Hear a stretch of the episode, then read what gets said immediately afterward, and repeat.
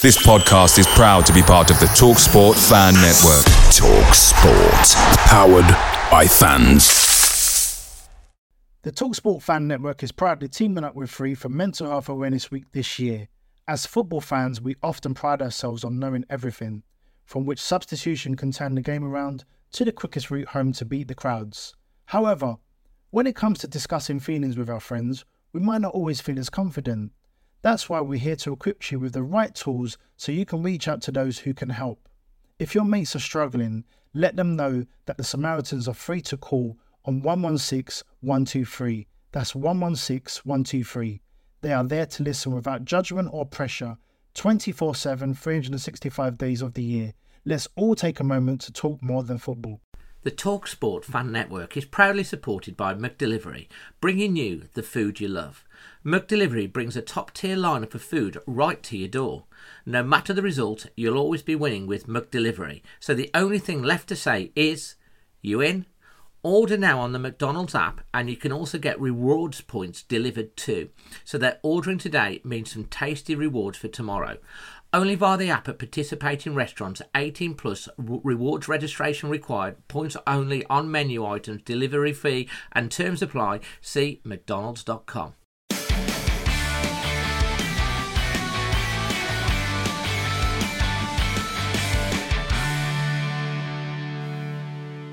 Uh, good evening of you. It's great to see 70 of you waiting for the show to start uh, straight away. It's Sunday night, which can only mean that it's extra time. The final word on the weekend's action and the weekend's action this weekend. There's quite a bit of action actually, because obviously we've had the uh, the Wolves to uh, Newcastle United two. Uh, we've had Samosa Saturday 20, would you believe? Uh, we've also had the Wolves All Stars playing today down at Bilston Town. So we'll be giving you updates on both of those fundraising events. Uh, as well as always. Just before I get started, I do want you guys, um, I do want to say a big, big thank you, as always, to the wonderful local uh, business uh, Creation Wolf, uh, who basically are a one stop digital uh, solution delivering the late the industry's latest, most advanced digital solutions, and they're a local company. They do analytics, brand management, development, uh, digital marketing, lead generation, SEO, and IA. And you can get in touch with them. Um, the link is in the description below, and these are uh, some of their latest products. As you can see there, we're on there as well. So check them out. Um, that if you're a local company, you want to enhance your brand, they're from Wolverhampton. Make sure you get onto them. So, what who we got for our first guests uh, today? Well, we do have for our first guest, we have the voice, the voice of reason himself, Jack. How you doing, mate? Not so bad. How are you, Dave? I'm good, and it was good seeing you earlier on today because we did yeah. go down to Bilston. Um, uh, I managed to get all my uh, editing and stuff done, and uh, we, we, went down with the producer and me, you, uh, and Chris and Emma and the and, and thing. We all stood behind the uh, behind the goal. Uh, giving Jason a bit of abuse and stuff and everything. But it was a good game, 2 1 in the end of the All Stars. I'm sure Jason will talk a bit about that. But we, uh, we, we had the always Wolves stand behind the goal at, uh, at Bilston. Uh, we've also got joining us, um, who's recently, I'm pleased to say, has signed a three year deal uh, with Always Wolves FC, um, who uh, did such a great job for us. As actually did the cross that set me up for the headed goal to uh, win our first match. Lewis, how you doing, young man? Oh, okay, Dave. How are you? Absolutely uh, fantastic. You had a good weekend. You weren't able to be on last week because you were up in Liverpool visiting your young lady. Yeah, yeah. I missed the game. I didn't want to come on and not have um, you know as much good stuff to say as um, as I would have if I'd watched the game. But yeah, well, I went to the game uh, last night, so definitely good to be back here. Fantastic. And finally, uh, we have the guy that just keeps on giving or keeps on getting people to give. it, it's uh, it's Manny. Uh, how you doing, mate? You know what, mate? I'm yeah, fine. The magic triangle. Yeah, the magic three triangle. points again yesterday, mate. Yeah, well, yeah, it did. Um, yeah, magical. Well, no words to be honest. Um, Do you want to just give everyone an update because um, I Yeah. think we went for a record number of samosas made. Yeah, I mean, you know what? We always try and make as many as possible. Um, but cost of living actually does affect even fundraising, you know, and um, I'm just so thankful to the fans, um, some brilliant fans who help out. So we had 3,350 samosas, I think. Um. Which was like a record amount for us, and we got rid of them all. You even made some with peas, with without without peas. yeah, yeah. Chris Humphries will be on next. Hates peas. He's allergic, so we had to make some special you one off pea free. But he does, you know, he he gives all the time, and and it was my missus. He sweet talked to my wife at Telford and convinced her, and and she was like um, adamant that we had to make them for him, and I was like, no, we're going to treat him like everybody else. He either eats the pea ones or no, but we made him some. So yeah, brilliant day, and um. Uh, Wow. Um, yeah, How we people- raised yeah. What was your, Yeah, we've was the raised, total- um, the total? the total right now. I mean, people have donated today, people who couldn't get there, people who wanted to be there. So we're up to six thousand five hundred and fifty pounds so far raised, which yeah, Absolutely fantastic. Six is. This is like uh, this is like the BBC telethon. I should have a little number going across the green. Six oh man, honestly, just unreal. And like again, some fantastic um stories and and people. And we had um a special lady there who was from. Dave spoke to her as well. she was from lovely. Discover- Discovering Dementia, which is a podcast. So Yeah. she was recording the sounds and sights of Samosa Saturday, and she started in the home with. She was actually had a microphone to our samosas. I thought that's the first time I've ever had my samosas interviewed to see to see what they were um, uh, saying in the frying were pan. probably And giving she- her a lot of uh, a lot of points.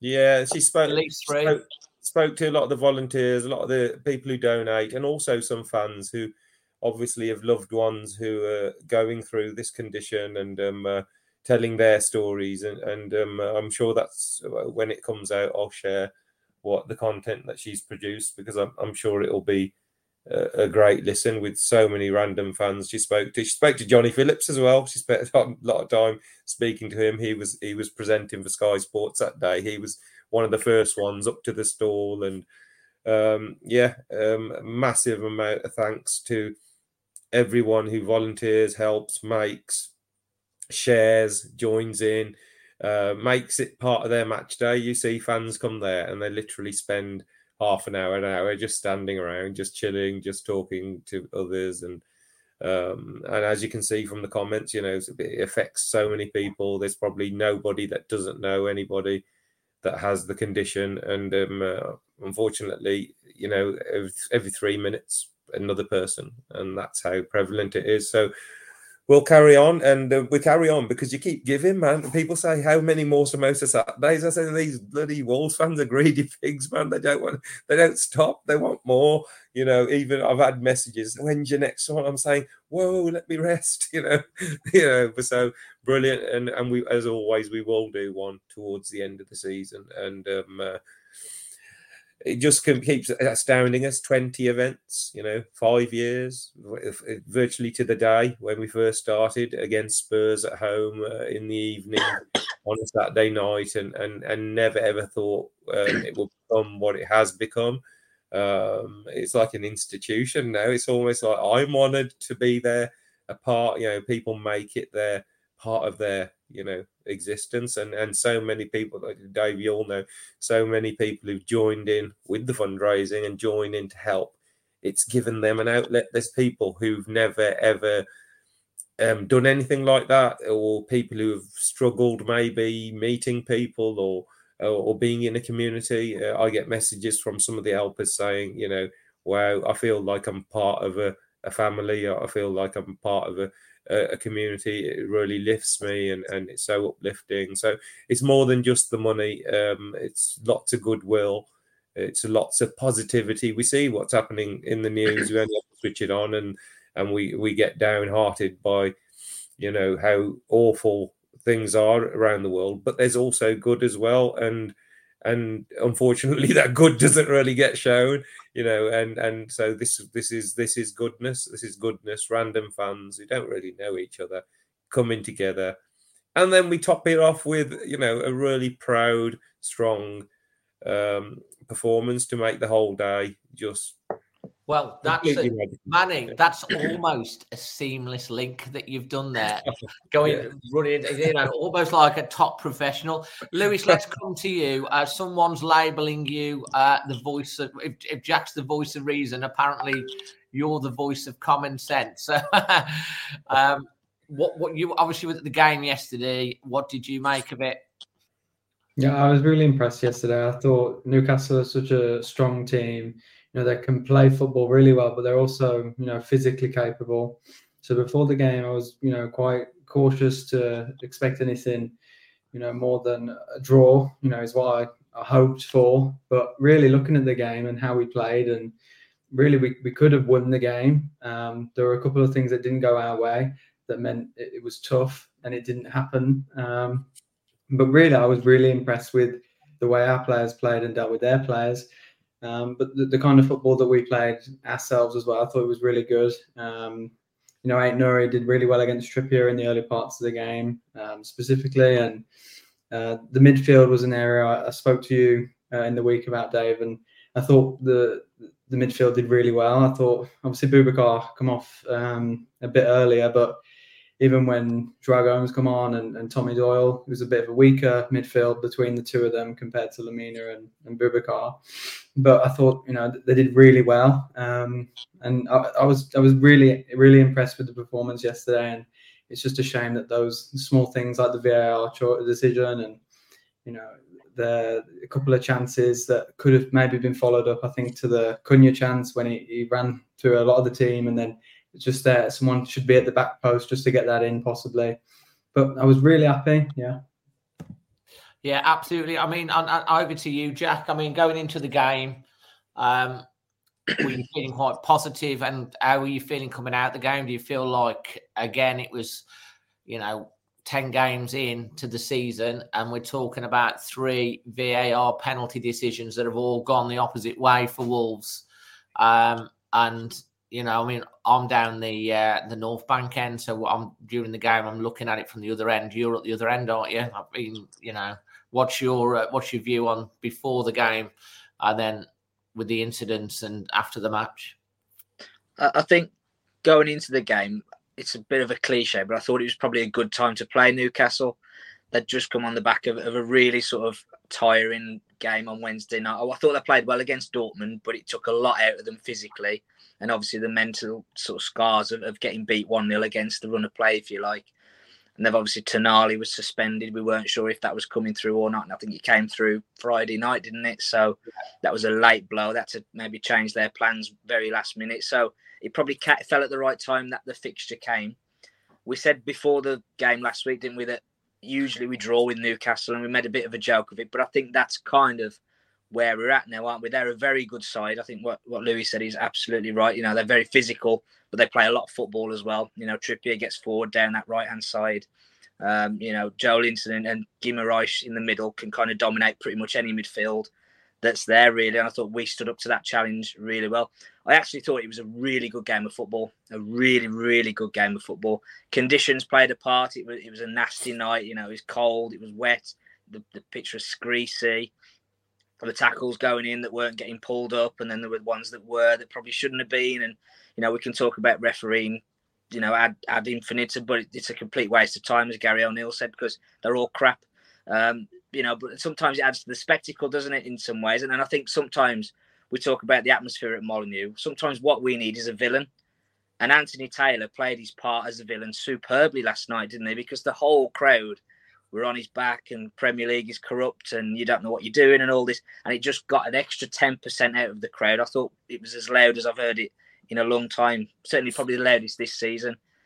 And uh, that contributed to a really good game of football. Could have gone either way. I think I said to you earlier when I saw you, if Neto hadn't gone off injured, I think we probably pinched that at the end. We had the momentum.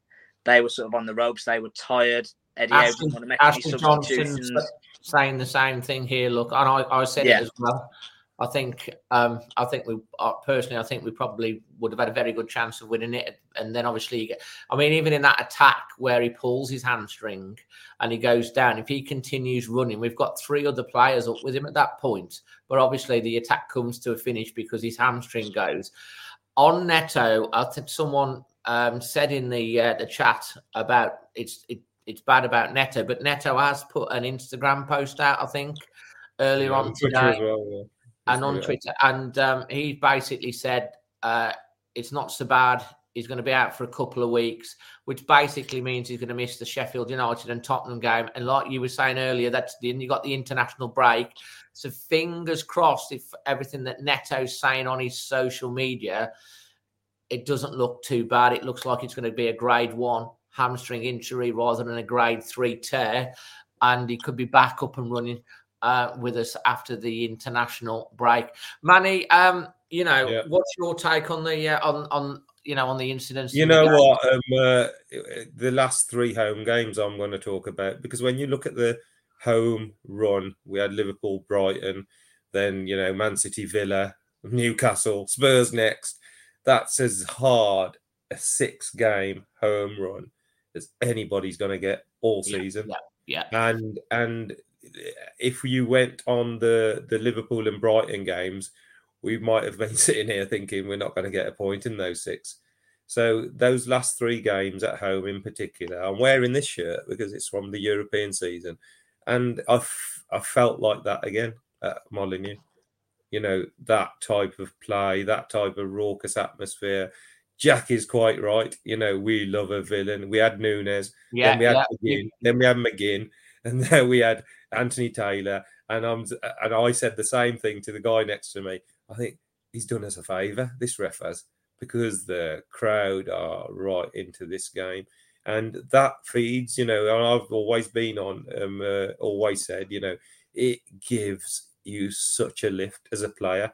You know, when Lemina scores, straight away he looks at the South Bank and he's going, come on, I want more noise. That's what Lemina's doing. He's saying, I want more noise because it lifts people to another level. And I'll um, tell you uh, what, it did lift him because he was like Superman at the back post. no, like it does inspire you. Imagine you're playing even in a in, in like a charity match today, and everyone's shouting and chanting your name. You're going to feel like a million dollars. So you know we've had we've got that atmosphere back, and we couldn't have played really. Man City, Villa, and Newcastle. They're all flying. They all score goals for fun.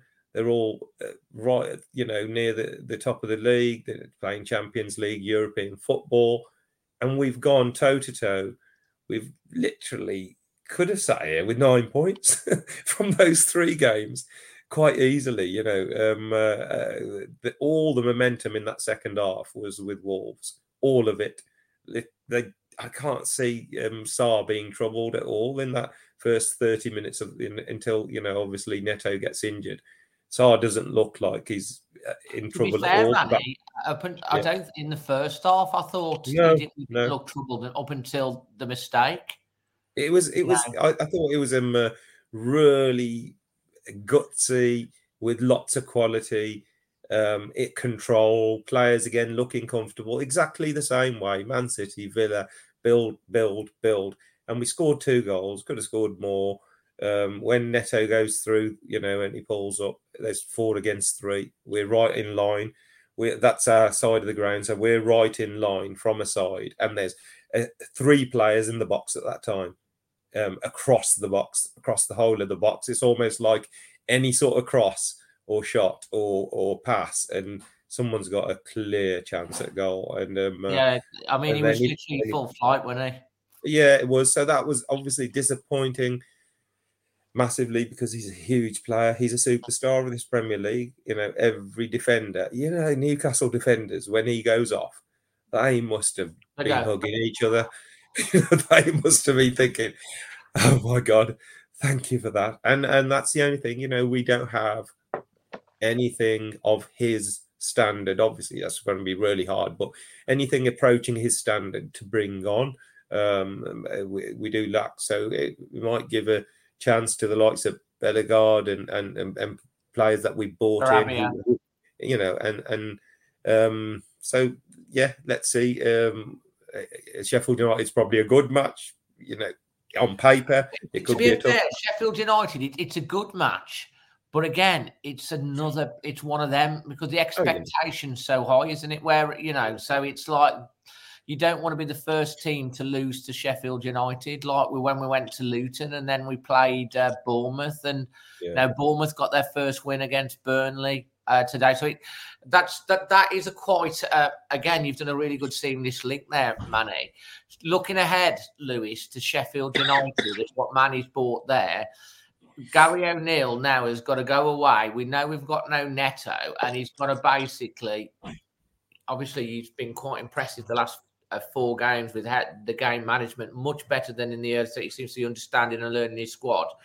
Who do you see? Um, I mean, where you know, where do you see the Gary will go for next week with Sheffield United in terms of like replacing Neto? What what's your thoughts? Yeah, I think it's um it's a tough decision because I think you look at the the way Sheffield are going to play. Maybe they will be physical rather than um, you know trying to play. Um, so then maybe Sarabia doesn't suit this type of game as much as a kind of a like for like swap on that right hand side um, for Neto. But then you look at who else is available. Um, there's obviously Enso González, a younger younger kid. I, I don't think it's the right time to bring him in at the moment. Um, and even but then you you have to put somebody in that in that right wing position. Um, so do you Could move you- Cunha, could you- play him on the right hand side, and then you can start Sasa. Yeah. You know, there's a couple of options. There's even Fabio is, is on the bench as well. Um, he hasn't played as much recently, so I think it it's a it's a bit of a headache for Gary to have to think about how he's going to replace it because Neto is the perfect player for that position in in, in our system at the moment. He's, he plays it so well. Um, and it, it's a tough one because, like I said, Sheffield are the type of opposition who are going to be physical. I know that you know they're, they're really struggling with injuries this season, but you know the, the crowd are going to make it hostile. Um, it- it's going to be a, a tough game, and I, I think Sarabia is just not that type of player who's going to you know succeed in that in that environment. So.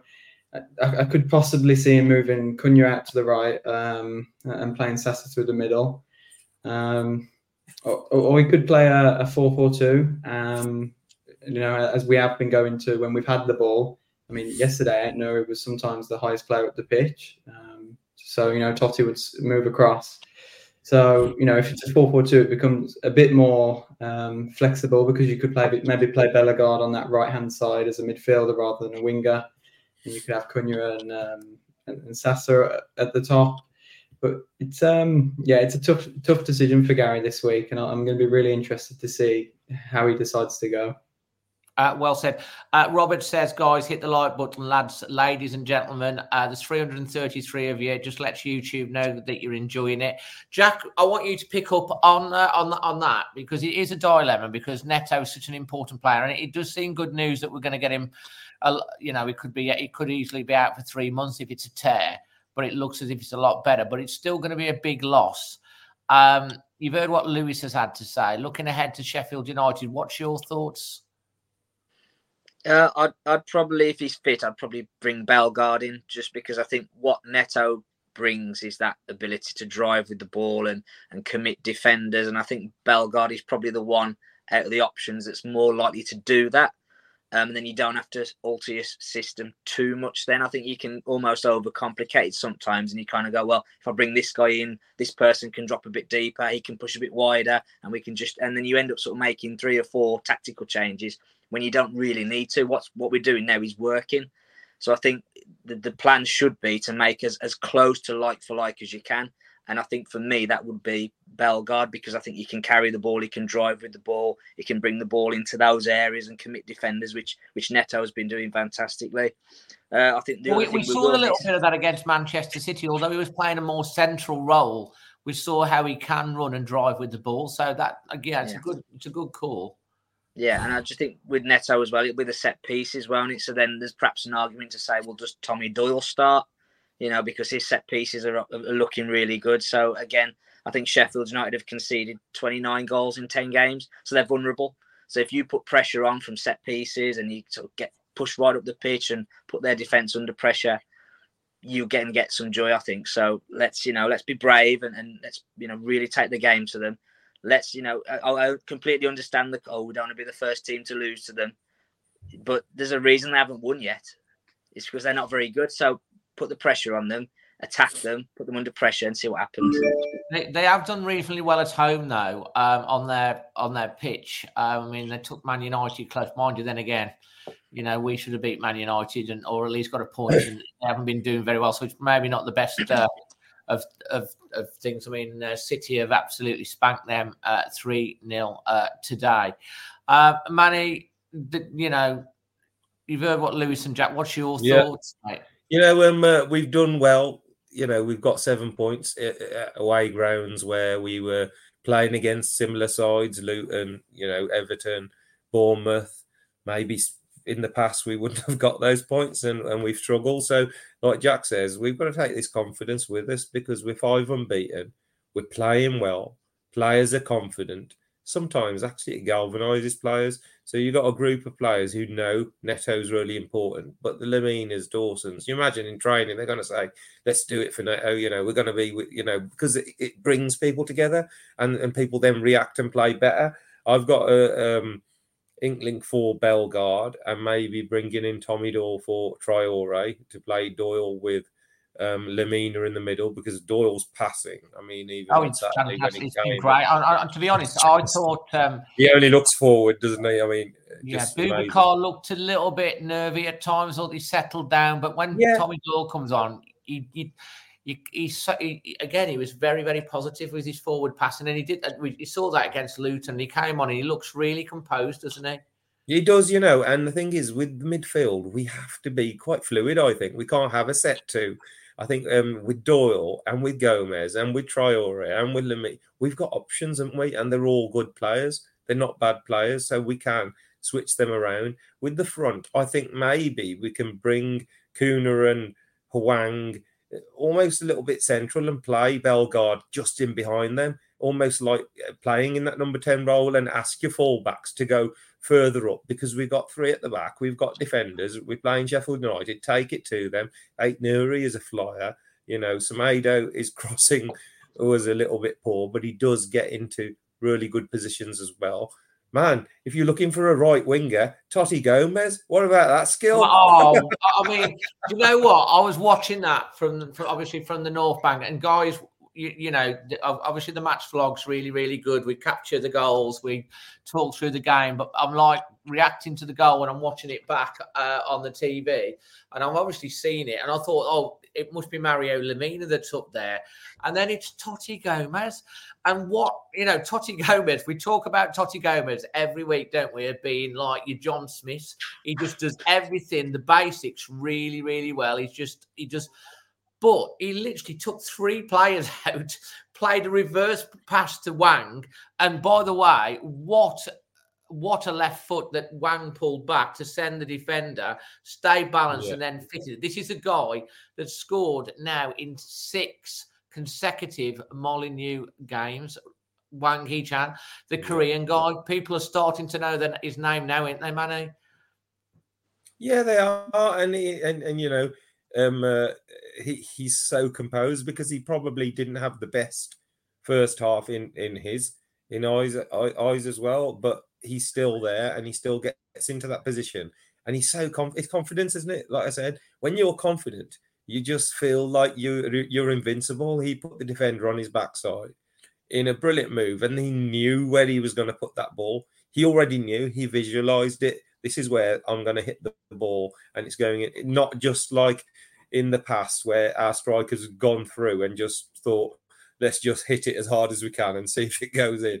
He literally controls the ball and he he aims it at the the biggest you know area that he can see where he's got a chance of scoring and and um, uh, he's on a sensational run six you know Premier League home games on the bounce that he scored uh, after all the troubles we had last year with our strikers not scoring is a fantastic record and you know and it was and and these last three games at home haven't been a fluke you know we haven't been holding on against man city we haven't been battered by Villa We haven't been overrun by Newcastle. We've took the game to all three, and we fully deserved the five points. And we sit here thinking that if you know we had some classic referees of yesteryear, we might have been sitting on seven or nine points. You know, it's just ridiculous what's going on at the moment, and I feel for.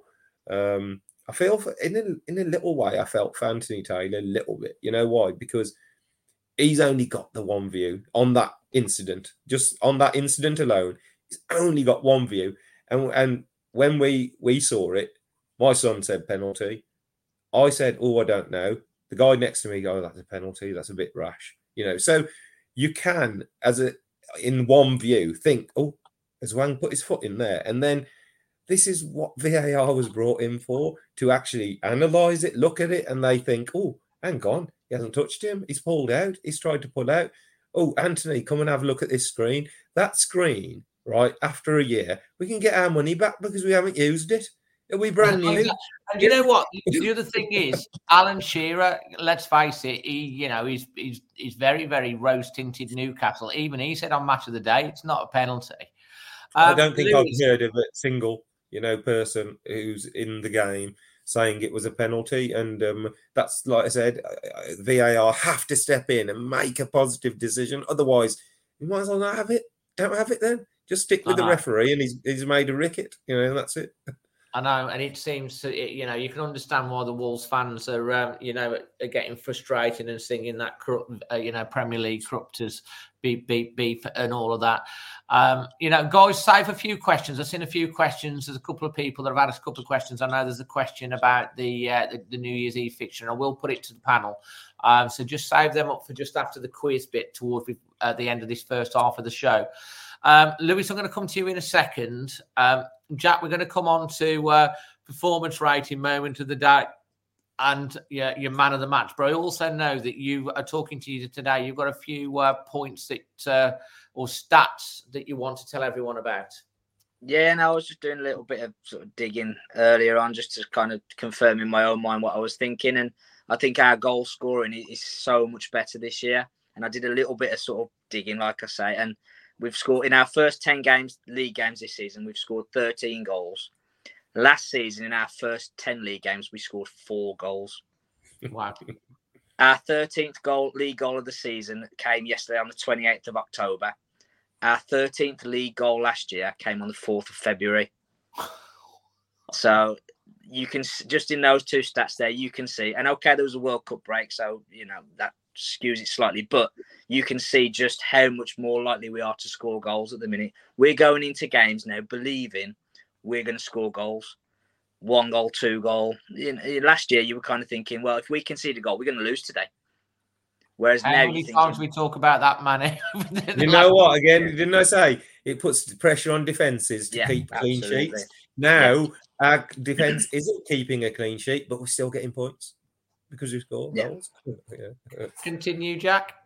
No, that, that that's kind of the, the, the main crux of the point, really. I just think you know Gary O'Neill, for all the criticism he had when he first came in, I think little by little he's kind of growing that belief within him, and, and I think he's put that into the squad, and I think they now believe whoever comes to Molineux or whoever we're going, we're going to cause you problems, we're going to score goals against you, and we're going to take points off you, and I think that's kind of really great to see. It's it's sort of huge for for belief, isn't it? And you know, we we always see in games, don't we, that goals change games. And if we've got players in our team that are going to score goals, then it makes such a big difference.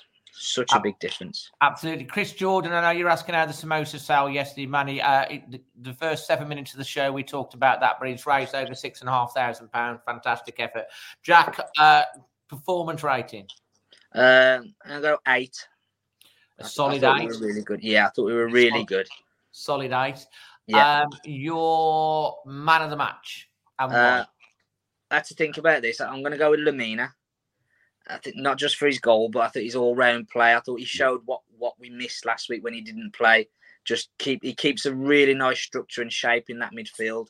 We're very difficult to play through when he's in there because he, he can sniff out the danger and he can pull players around him and say, You need to go and just close that gap there and, and stop that space opening up. I think he's really good at that. He's got a great engine, you know, he's 100% all the time, isn't he? There's no sort of backing off or anything like that. I love all action midfielders. I always have done.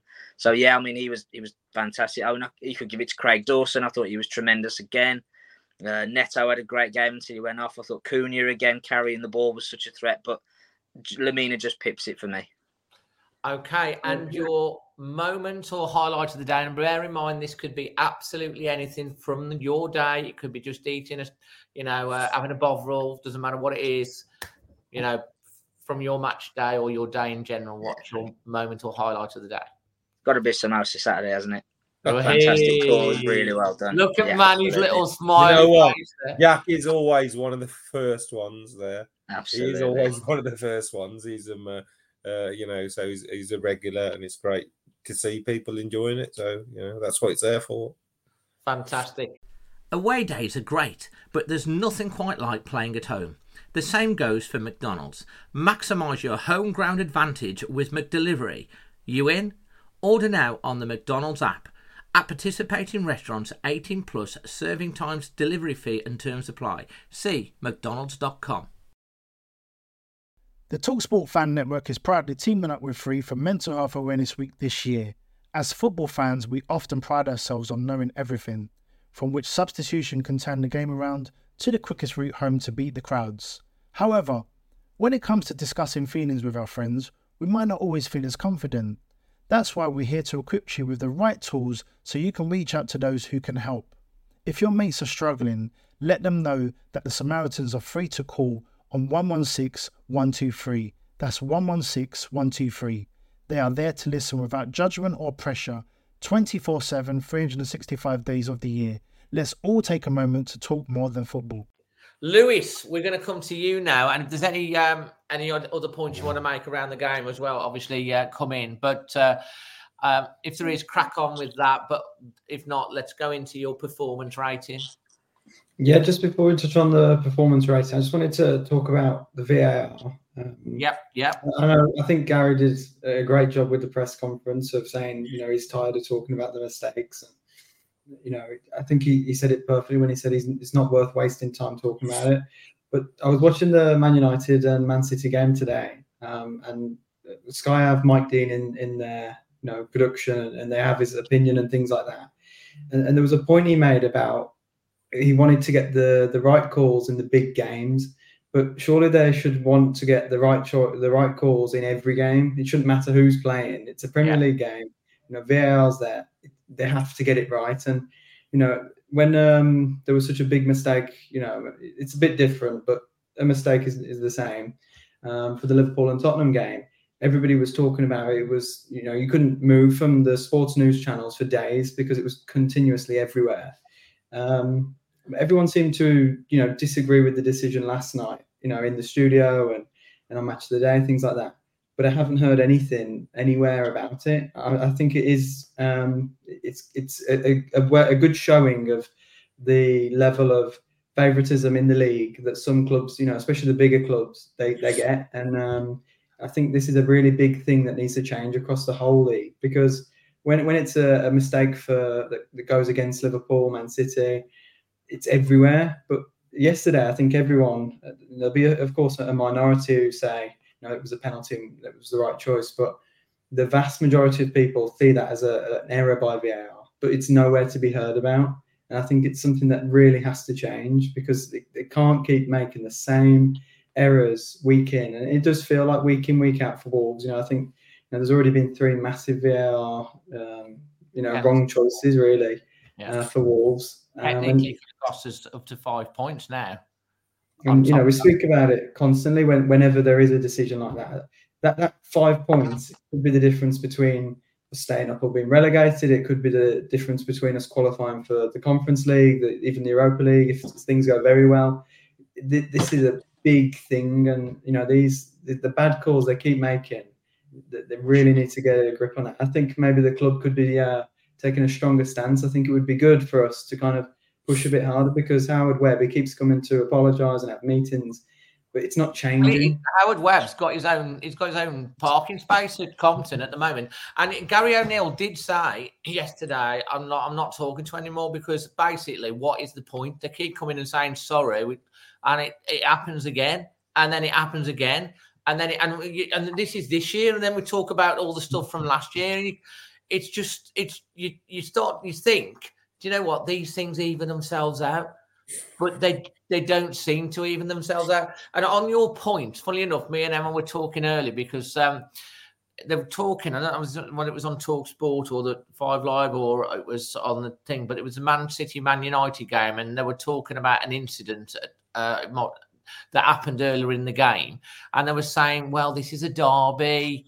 This is the sort of that that, that early in the game they could let that fell go." It's like if it's a foul, it's a foul in the fifth minute or it's a foul in the 95th minute. You can't just go, well, it's a derby, it's a bit more aggressive, so we're going to let that go because of that. Yeah, you have to manage with common sense, but you have to be even across the whole game. I mean, mm-hmm. yesterday, this is another thing that really wound me up. It's like Dan Burn, how many fouls did he do? And some of the other Newcastle players, and the referee let it go, let it go, let it go. It was like, you know, a Disney thing out of, you know, let it go, let it. He just kept letting it go. His first card was 70 minutes. Had he have issued a yellow card earlier to Dan Burn when he when he should have done, Dan Burn, and you know they stopped doing it because they they're on a red potentially, you know, and then all the cards come out. Like, oh, I'll start using them now. The last seventy minutes. So you, yeah, you make a very good point on that. Onto performance rating. Um, I think it was an eight and a half yesterday. I thought, like I said, going into the game, I thought best case scenario was a draw, but given how we played, it you know really exceeded my expectations for the game. Um, I think we really were so impressive. It felt like you know Manny made the point earlier about it being similar to the Europa League season, and you know it looked like we were playing a game with uh, that kind of energy and that kind of momentum that we were taking into the game. It, it really did feel like times of old um, yesterday. So I was very happy with the performance, and I don't think there were really um, there, there was really anyone who had a really bad game. I, I think you know, like you said, Boubacar. It looked a bit shaky at points, but then the replacement was so seamless. And you know, when João Gomes came on, it was much more aggressive with the tackling. And you know, I, I was just really impressed yesterday. Very well said. Um, your man of the match yeah, I think I'm, I'm going to go the same as Jack and, and give it to Lemina. Obviously, he got his, his first goal. Um, it, it, was a great goal as well. Because um, I, you know, before the, the Neto took that corner, uh, I, was saying, I was saying to my brother who sits next to me, I, I don't know why we keep trying the corners. They're so tall that it feels like they're going to win everything on this these kind of set plays. But it was just a perfect delivery and a, a great header to beat Trippier um, at the back post. So yeah, the, the goal Did was you fantastic. That the first three or four corners all went near post, and it was yeah, like the whole of the Newcastle defence were kind of looking for the near post ball, and it caught mm. them all. And to be fair, Lemina, that's the thing that Wolves fans really love about Lemina. He's 120, 100, 200, 200% committed. And if he isn't as committed as what, what he was for that header, and you, you, you know, he was so committed, and it was bullet he won that ball. He had no real right to win it. He was just more determined. He wanted it more. And if you want it more as an individual and as a team, you get these results, and you can see they they're playing with a fight and a passion for each other to get the win. Mm. And they, uh, Gary O'Neill made a really, really good point as well. What the one thing that he was impressed with was how they they, they cope with adversity. Obviously, the the, the goal um, from the drop you know, Sá drops the ball and you know it goes in the back of the net, the, and then the penalty VAR decision and dealing with it again. And we saw it against City. We saw it against um, Bournemouth last week. They have a belief now that they can keep going and get a result, and that's something that we we, we didn't have early season. So it's starting to come. So it's a really really good point that you make. Um, your highlight or moment of the day? Um, I think it's got to be Toti's uh, skill, his, his pass to Hwang, and then the finish was, you know, that that goal was fantastic. Even um, the flick from Lemina, you know, to beat Bruno Guimaraes, you know, it was just a fantastic goal. You know, I think often the the kind of pundits and people involved in football will talk about like the second phase of set pieces and keeping it alive, and they definitely did that. And you know, they get straight back in the box, and even though it's so congested still, you know, Hwang's ability to find the the space to just turn that ball and, and, and beat Nick Pope at the near post and and Toti's turn, And, you know, it was just fantastic. It was a great goal. I know that was fantastic from uh, Toti Gomes. Uh, absolutely. Um, Adrian James, just to bring you to, he said Neto injury is a big blow. I hope it's not too bad. We did cover this a little bit earlier, so you must have missed it. Uh, Neto's announced he's uh, he's not so bad. He should be back in a couple of weeks with the inter- international break. Hopefully, be back after the international break. Obviously, we wait for confirm, but he's put that on his social, so that's a real positive uh, for us. Right, guys, um, we, we I'll keep a few questions in a second. Second, but there is one question I do want to ask. The, the uh, if you've got any questions before we get to the quiz, and the, You don't want my performance on mine. I don't know. oh yes, sorry, Manny. Yeah, we're going to come. Sorry, I forgot. sorry, I had it already, but because you I'm, moved I'm- on, I'm thinking ahead. Get your questions in, and then we're going to go um, to the questions and then to the quiz. Manny, yeah, let's start with your performance rating, mate. performance. I'll, I'll go with your eight as well. I thought eight, the uh, it's uh, best performance at home this season. Uh, I think we controlled most of the game. You know, potentially it was a Sá mistake for the first goal. If he come out, you got to get it. You know, and he clashed into his own player. So if if he's he's got to get it or he's got to punch it. So he'll be disappointed with that. And then obviously the penalty. Apart from that, we didn't look like being trouble. So eight out of ten. My man of the match, I'm gonna give it to Oh, you're going to be a Kilman. different. Max Kilman. The Max reason Kilman. being because he struggled this season. He's now settled back into a back three. He is the captain, remember, and we all doubted him as the captain. And now mm. we're loving our side, playing this energetic, wonderful way. And he's still our captain. So he's got to have credit for that. You know, he's a part of that. So, and he's he was heavily strapped up. Um, it looks like we're carrying a few injuries. Lemina limped off as well. Uh, Kilman was obviously carrying an injury, um, uh, you know, well strapped up. So I'll give it to him because I think he's, uh, you know, Dawson's took a lot of the claim. Maybe um, it's took a bit of the pressure off Max playing, you know, on one side rather than centre of the defence, so he can sort of, you know, manage his own area. And um, uh, I think he, he's um, uh, flourished. So I'm going to give it him my moment of the day. Um, obviously, I could talk of Saturday, but I'm going to talk about the match. My moment of the day is Hwang scoring and then Gary O'Neill celebration is my moment of the day because that man, me included, and probably 90% of people who were commenting didn't see a way out, didn't see any light at the end of the tunnel, you know, after Luton and Ipswich, particularly those that week.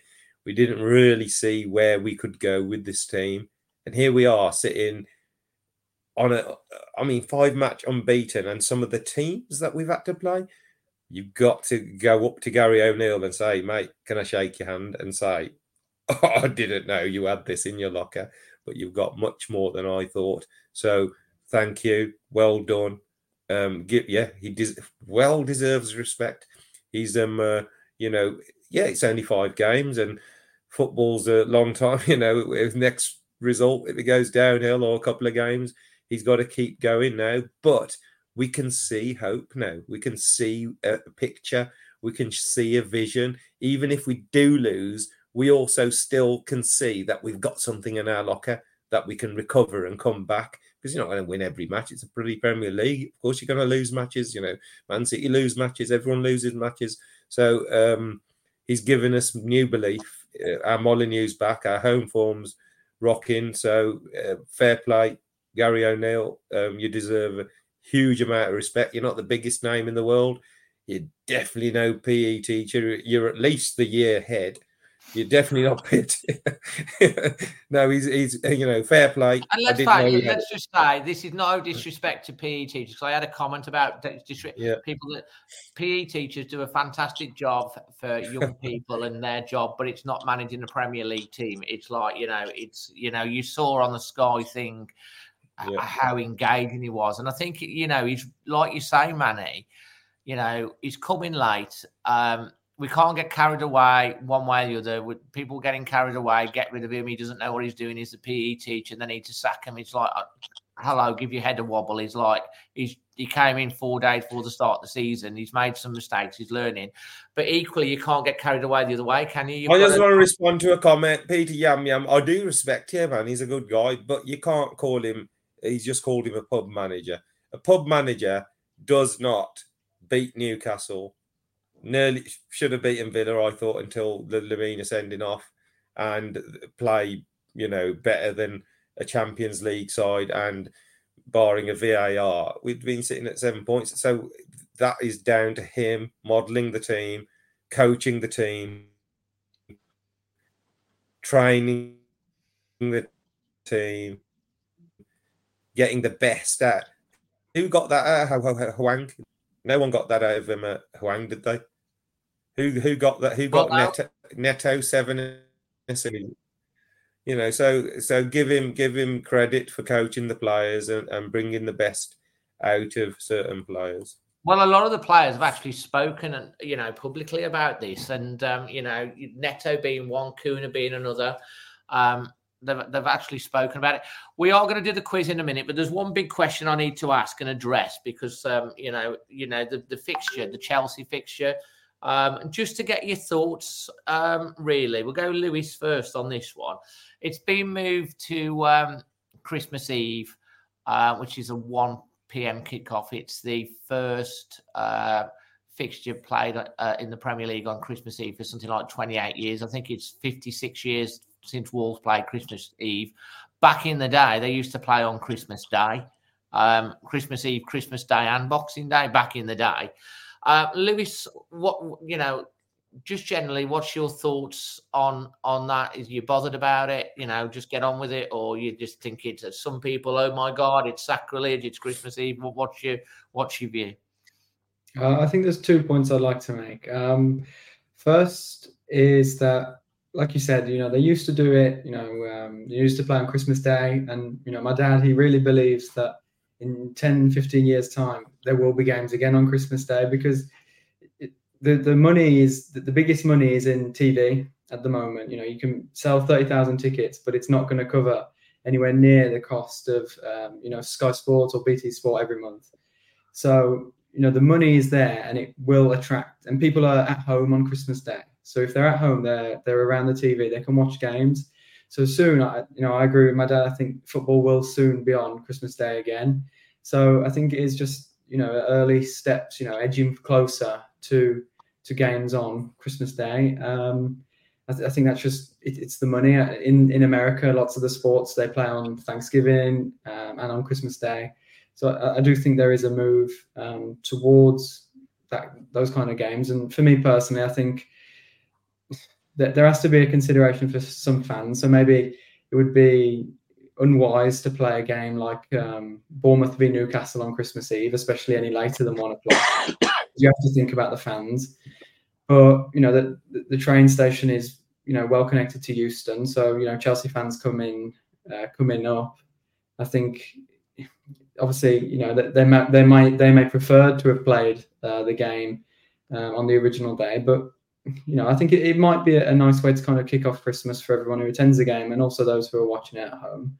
Um, and then the, the second point I would just say is um, I'm a bit frustrated with the way we've, we've been moved closer to the Brentford game on the 27th, I think it is, because they, they don't play for 10 days before um, our game. I think there's a 10 game gap for them, a 10 day gap for them, sorry.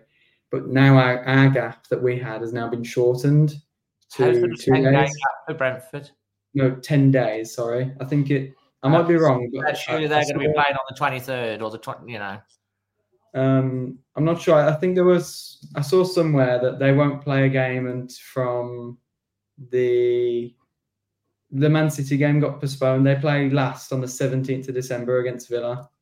They were meant to play Why City. the Man City game get postponed? Um, I'm not sure, Dave. I'm you, not sure. Can you check that for us? He's right.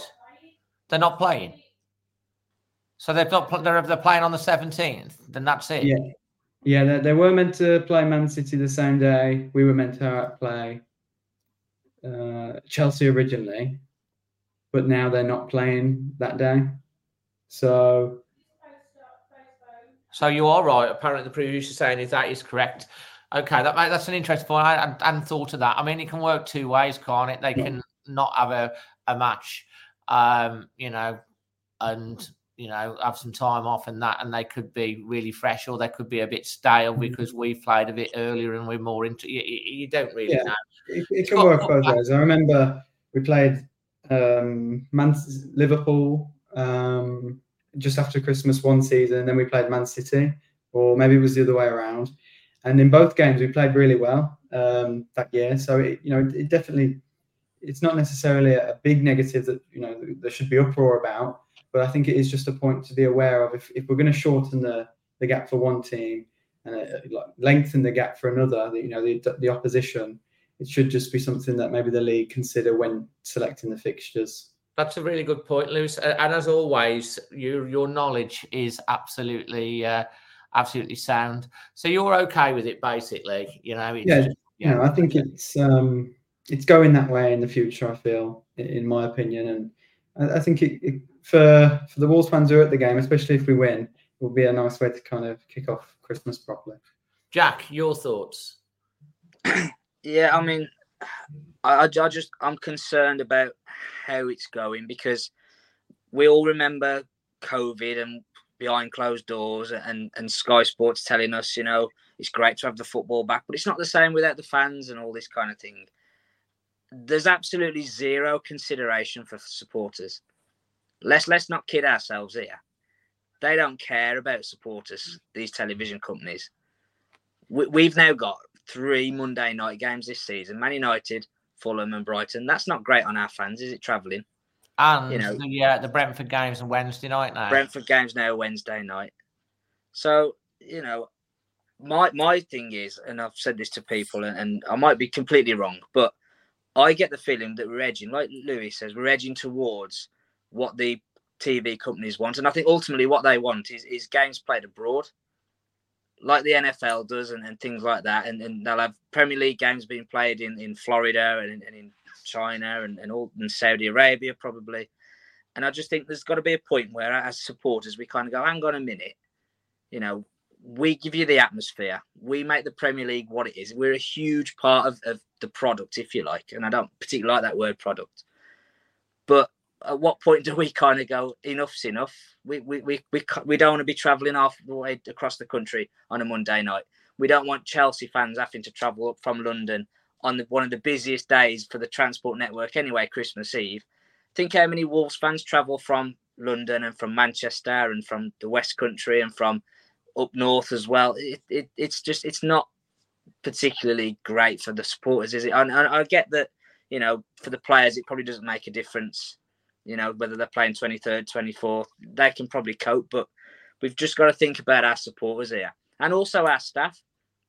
You know, stewards and catering staff and all those people that and they're going to have to work Christmas Eve and they might have already made plans. And, you know, a lot of people have, have Christmas Eve traditions, don't they? You know, and, and do things with the family. They go out for a meal or go and visit relatives and that kind of thing. And now that's kind of put them in an awkward position where they've got to choose between the family and the football, haven't they? And, and no one really wants to be in that position.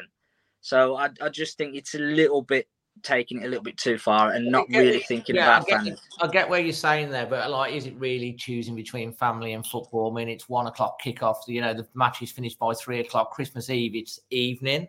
It's like you know, it's like still a shopping day. The shops will probably still be open anyway. You know, people, you know, that type of thing. So there is that. I get where you're coming from, but like, is it that big of a difference? The, uh, the, the thing to me, I think if they were going to do it, they probably should have done it between two London clubs or a lot closer together because Well, Crystal Palace and Brighton are playing each other. That that set of fixtures. That's E- perfect one. exactly.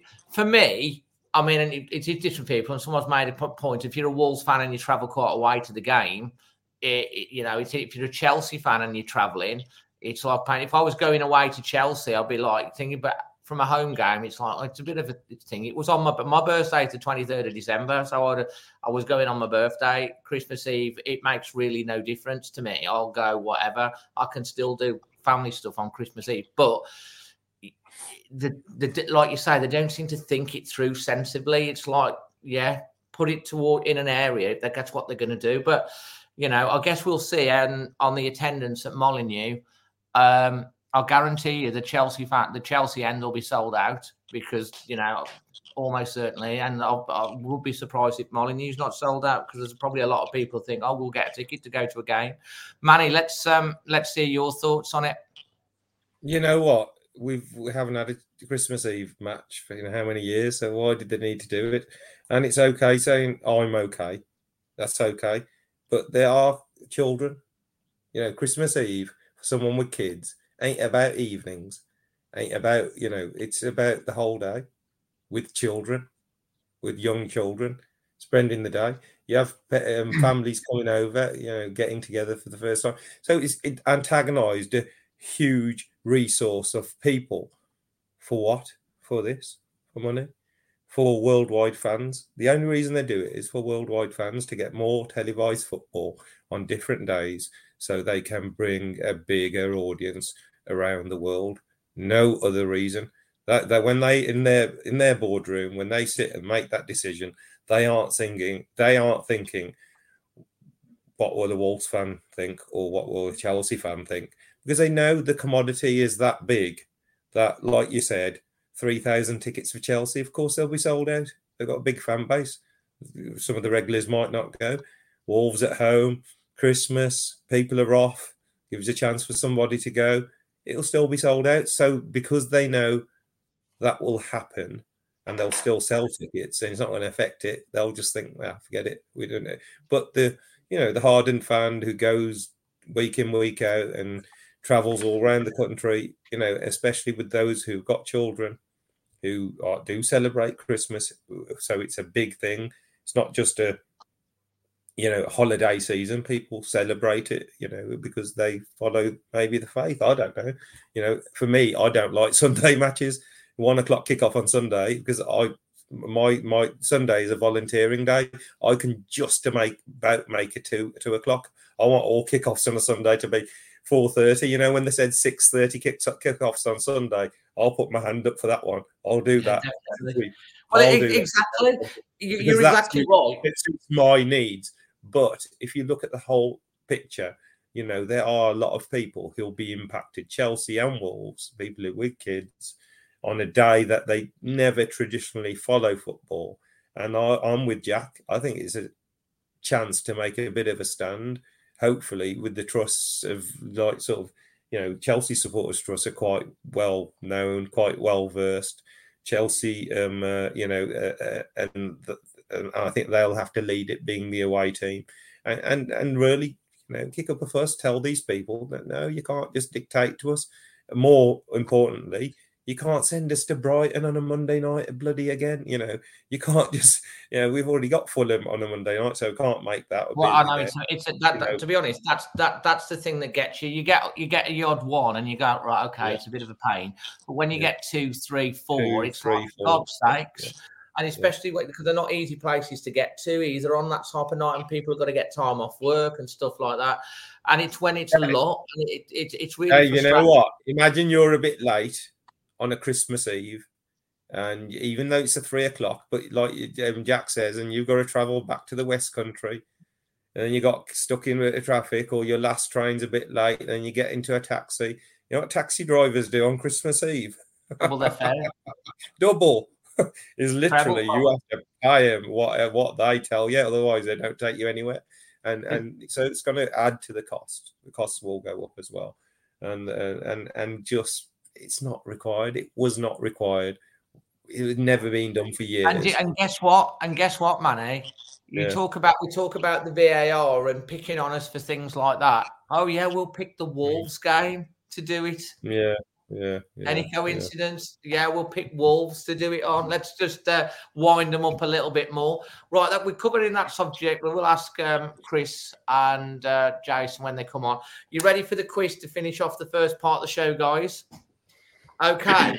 so, um, Lewis, um, first, second, or third? I'll give you a choice. Uh, I'll go third. Um, Manny, first or second? I don't care. Just go. I'll go first if you want. But Get it out of the way. Get the pain out of the, the way. Yeah, so, you having, yeah. you're, it's it's three penalties each. Okay. so the first question is, um, and this is to uh, Manny. Wolves' home ground is obviously Molineux. In what year did Wolves move to Oh my god! Was, was it A, 1870, B, 1880, C, 1888, or D, 1889? No one shout out in the chat because sometimes they, they give you the wrong answer just on funny anyway. What was um, uh, What was the last two answers?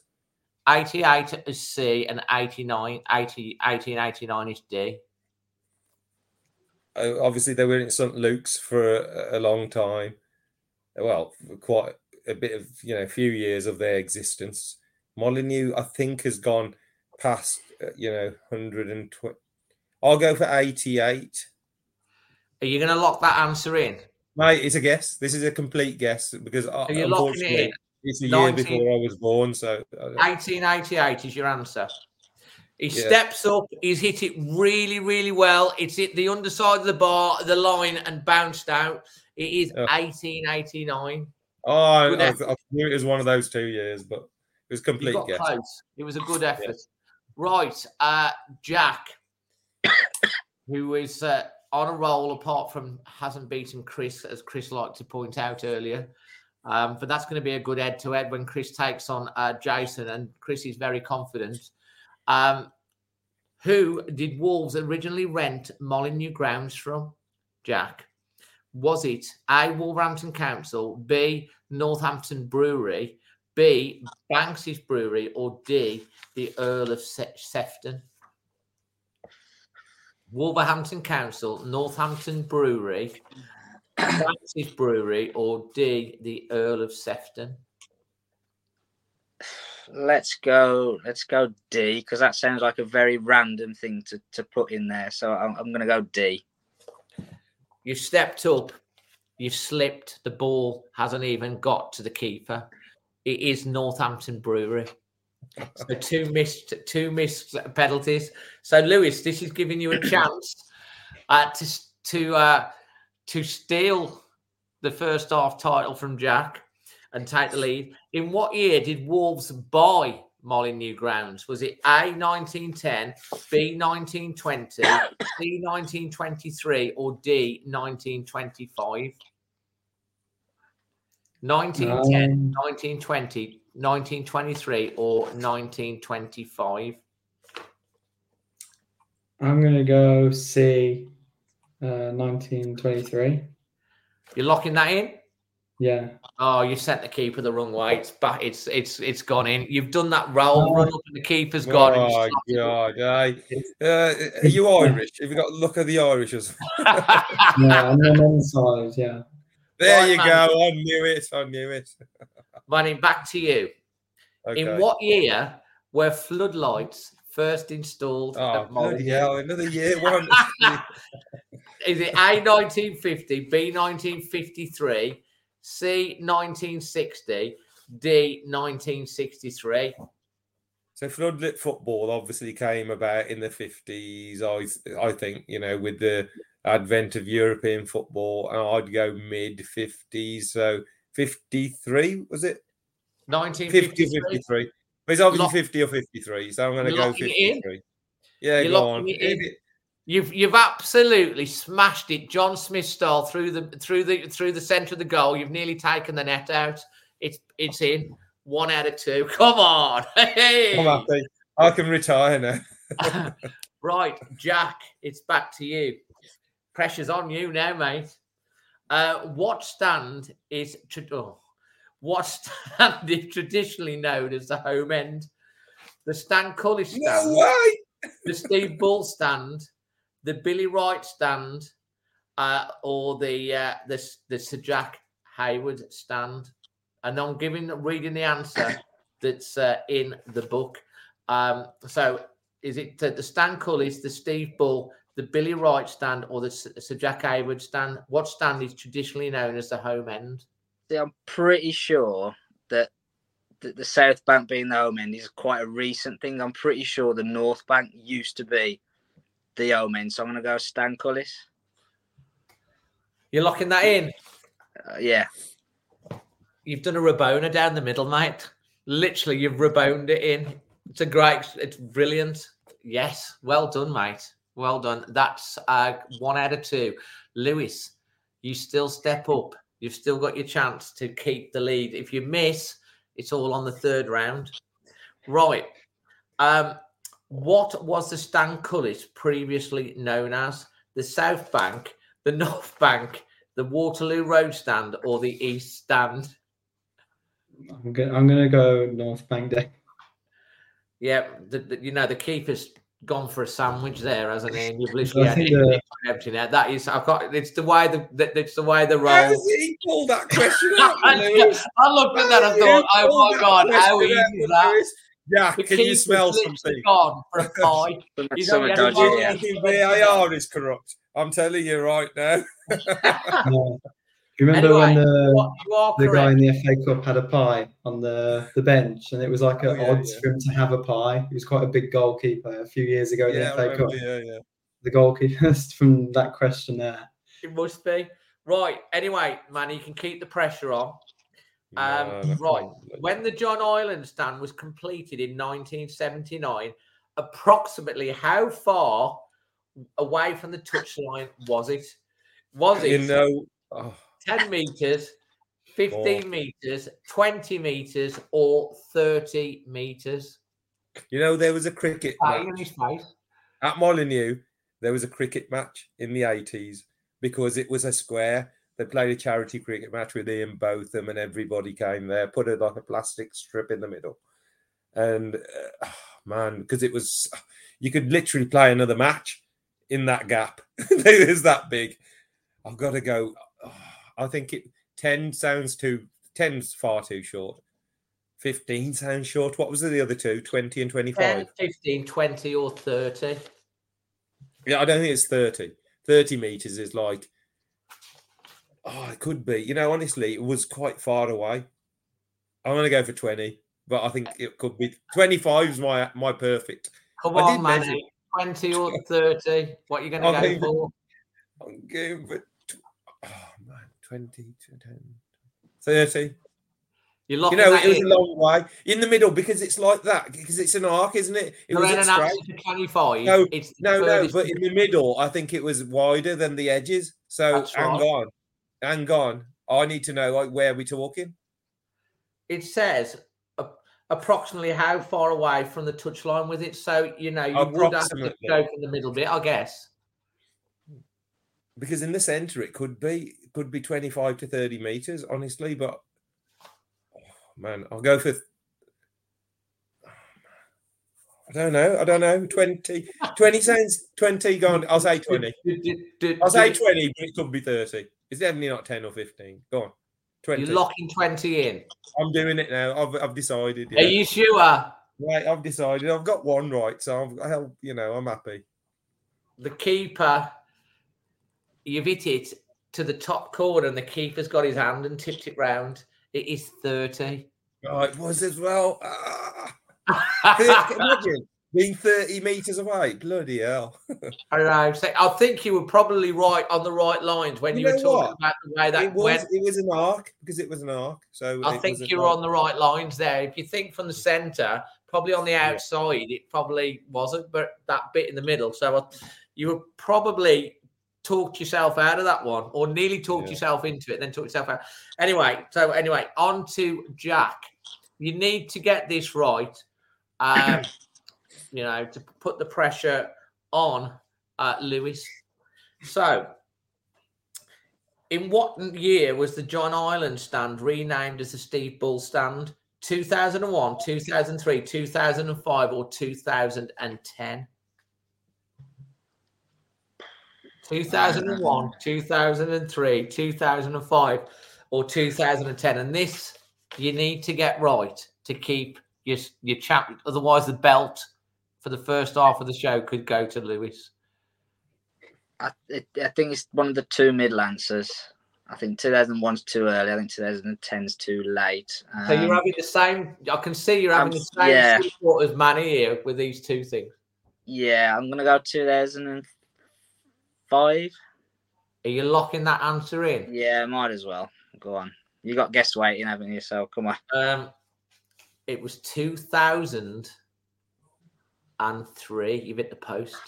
There you go. Oh, Look at that little punch there from Lewis. Lewis, you not won. 30. That, have a look at that. That's not 30 meters. I think that's 20. it looks That's 30 30 meters. meters. Lewis, Man, you've that, won, quiz, but that quiz big book needs bidding. That does.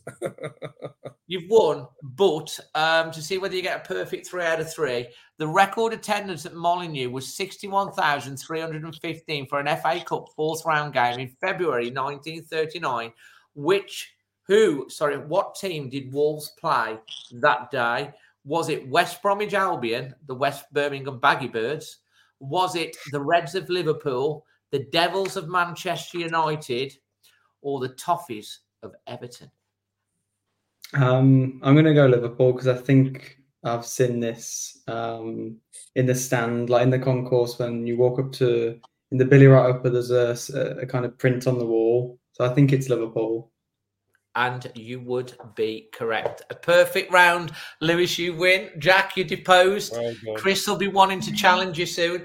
Uh, final thoughts, guys, just before we finish. Absolutely brilliant uh, first half of the show. Score prediction. Uh, we'll go with Manny first for Sheffield. I don't think you're going to be sevens or eights. We're not that type of club to beat them like that. I think we'll win 2 0. I think we'll keep a clean sheet.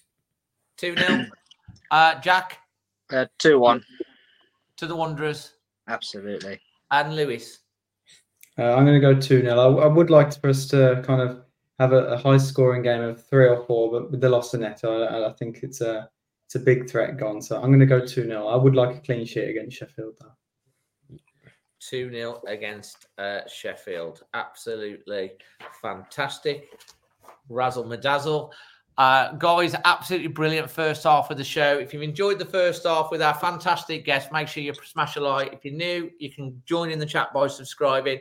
Thanks ever so much, uh, Jack, Lewis, and Manny. Manny, get yourself some kit. You've, you've well earned it this weekend, mate. Cheers. Thank God you very bless much. Cheers. Cheers, guys. Bye bye. What a fantastic uh, start to the show we've had uh, with some fantastic people. Uh, guys, second half of the show coming up. Uh, we do not have Sutty tonight because he's out for a meal. Uh, we do have cheerful Chris that's joining us. Good evening. Turn your sound on, mate. Evening, David. Good evening, and it was lovely uh, seeing you earlier down at the uh, down at Bilston Town. You know, we had a bit of a we had a bit of a crack, didn't we? That was pretty good. Got home yeah, it was, uh, it was a good uh, good day out. Raised a bit of money for charity. Watched some uh, Wolves legends and Jason. and Jason. Uh, well, Um, yeah, it was good. talking about um, Wolves legend and Jason, here he is. You know, he played for both teams today as well. Um, I would- you know, I wouldn't, I wouldn't go as far as saying played, Dave, but I went on the pitch and done a bit. you did. Now, let me just give you the. Uh, Ah, uh, I knew it was coming. I knew it was coming. Jason came on for the FA uh, for the vets. Uh, Wolf uh, Jody Craddock scored a, a blinding header actually uh, Yeah. for the. Um, you know, Jody Craddock could have probably played that defence on his own. He was he still got it, and he, uh, but he, um, he he scored a great header, put the uh, the All Stars one 0 up. Jason came on for the vets, and the All Stars promptly scored another goal and went two 0 up. So Jason went off at half time. Um, Yeah, ca- he was a little he- bit inappropriately dressed as well. I don't know what was going on there. He didn't quite. It was a little bit confusing. He had a different shirt on to everybody else. Stood out, and uh, yeah, I think it overemphasised some of the uh, um, mistakes that happened whilst he was in that segment of play. But I'll let He you did. carry on about that, Dave. he got uh, he got the ball kicked through his legs as well a couple of times, which was quite nice as well. So anyway, he went off at half time, uh, and he came on in the second half, uh, playing for the Wolves All Stars, who were winning two 0 at the time, and they. What happened there? What happened there? what happened there? Oh my god! Where did the balloons come from? I've not seen that. I No never idea. did. Someone's done something. I, I, I did, he did balloon a few over the bar when he was. Well, Yeah, yeah, yeah, yeah. I did that day. Uh, anyway, that he, he came on for the Wolves All Stars, and then the FA, the vets promptly scored, and uh, but the, the All Stars did hold on for uh, for a thing. Now, before we get started with everything, guys, I do have to tell you, I have been sent a Jason lookalike. Um, well, it's a gnome, actually. I've been sent this by Foco. Um, he has got the white shorts because this is a bit like Jason. He likes to play in all in not quite No, in the white That, kit. that's not a Jason look like Dave. The ball is is there, not going between the No, legs. he, he's lying down with the ball, like, or is he But standing? he did like lie that? down once. He did. He's got it. He's got the close control. Anyway, guys, it's another Christmas gift idea from Foco. Uh, I'm just, I will show you that there's a choice of gnomes actually that you can get on. Um, so, like, I share this, scroll down, you've got actually a lot of stuff, a lot of Christmas stuff on here that you can get as well. Like, there's a gnome print thing there, but you have got like number one dad. Um, you've got a Santa gnome. There's Jason. He just needs a point in his hand there, I think he's sorted. And then we've got another another one there. Um, they're all different prices, but if you if you, you hit the link below uh, this particular um, uh, video or podcast, there's a link. Uh, it takes you straight through to the website. There's a choice of products. There's a, some nice names, and if you use the code Always Wolves 15, you will get 15% off anything on the sh- on the shop. And they do have other clubs and stuff that you can buy for if you've got friends and family support other clubs as well. But uh, yeah, check that down. They've even got like a little snood thing here for the winter, which is kind of cool. Uh, anyway, check that out. Right, Jason. First of all, before we get started, mate, you know Yeah. we do have a laugh with you and stuff because you love the banter, and we and me and Chris, we love you to bits, mate. But in all seriousness, um, you know, you do like Manny, you do such a fantastic job. You've got for raising money uh, for the one three one three p six One one P three six. one P three six charity, and also for breast cancer. Now, if you know, and they, that those two charities are incredibly close to your heart. Um, if you want to just tell a little bit more about that, and then tell people a little bit more about the day today, and uh, what, I mean, what you made. Listen, listen, Dave. Uh, I was I was completely overwhelmed. Um, obviously, one of the highlights for me was Olivia and Jonas kicking the game off, which was which was lovely.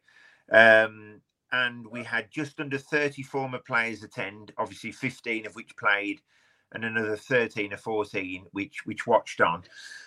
Just under three thousand Wolves first team appearances were there today, and not only that, there was over 300 fans in attendance. I haven't counted up the money yet. It's it's, it's downstairs. I've got to sort that out. So I wanted to come on here, but it was just overwhelming that that, that you know we had Robbie Dennison come down. Ali Robertson was there in the end.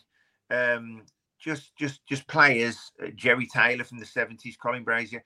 We were just so lucky that these these people um, come and watched and supported, and it was just humbling, really. Carl Ikeme and Matt Murray turned up, um, and it so we, we broke a record because it was the first time in Wolves All Stars history we'd had 11 former first team players starting the game.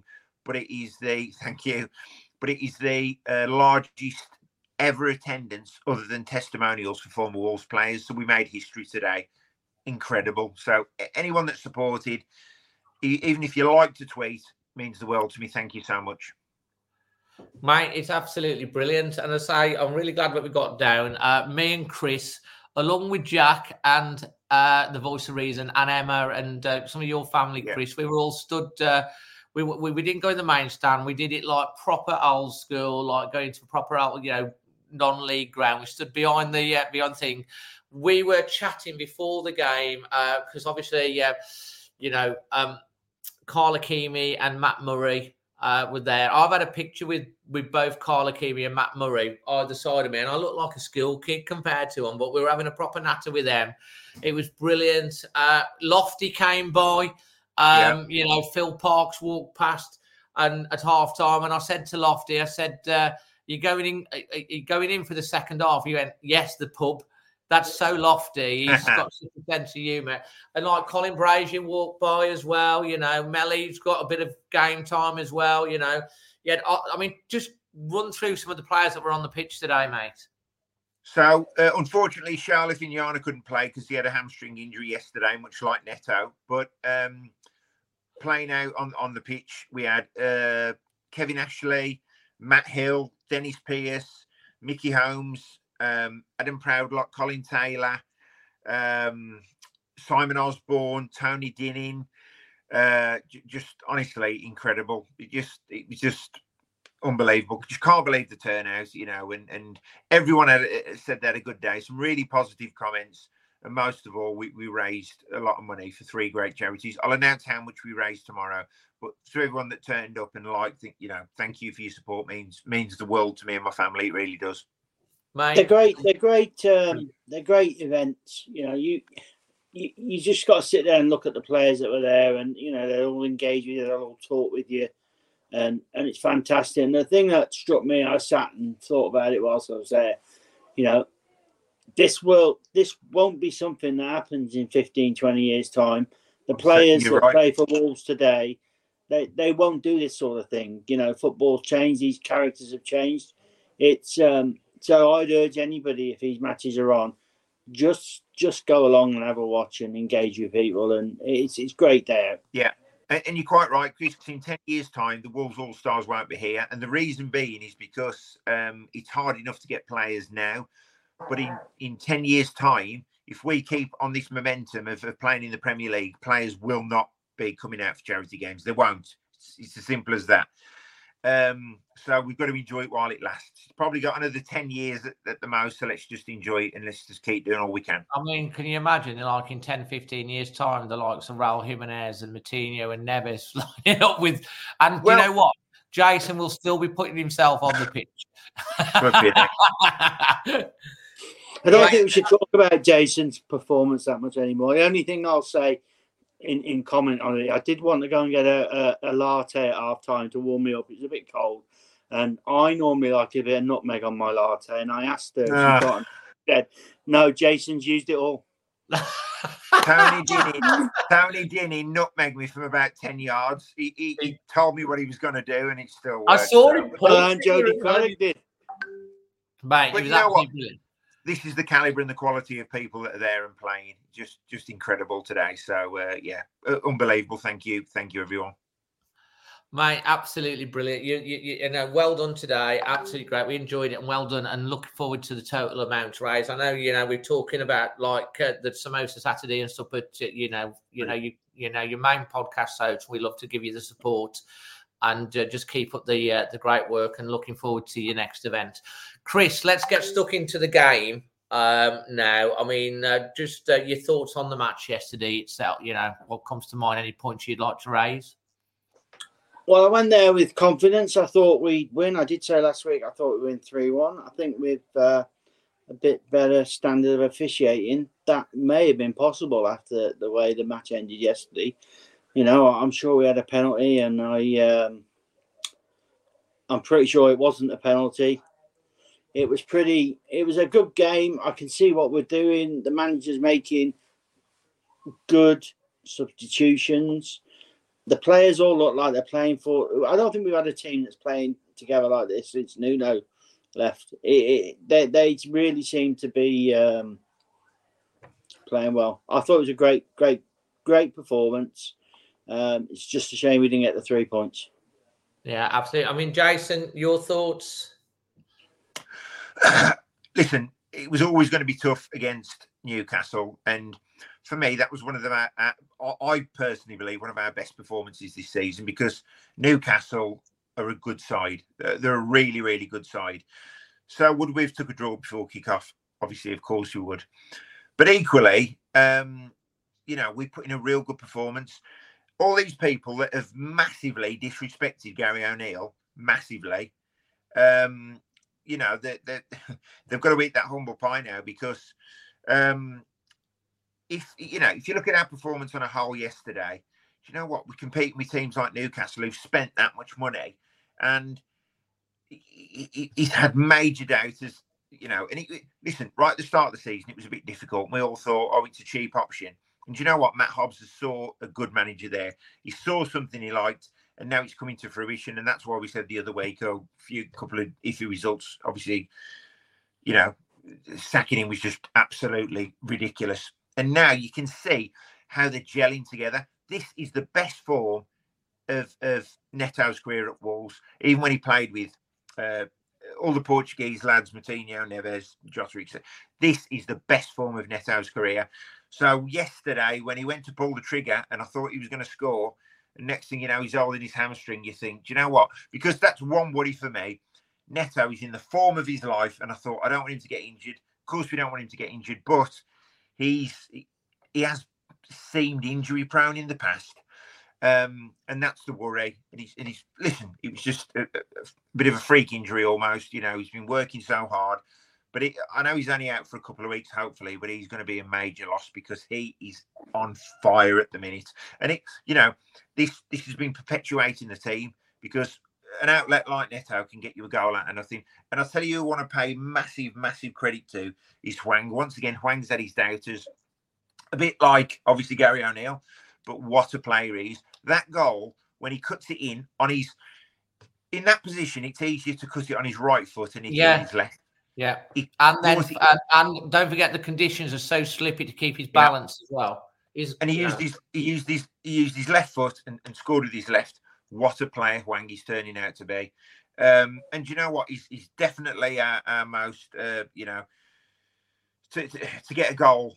he- He's, he's he's the most dangerous threat. And if you look at his, his, his not, not just his finishing record, but um, he's just I, I, I was- just looking I was looking at him on his, his whole performance and how he's improved. And obviously he's got a great goal scoring record against Newcastle as well. But uh, how he's improved is unbelievable. I'm just so impressed with Hwang and, and winning over these doubters as well. Great great player.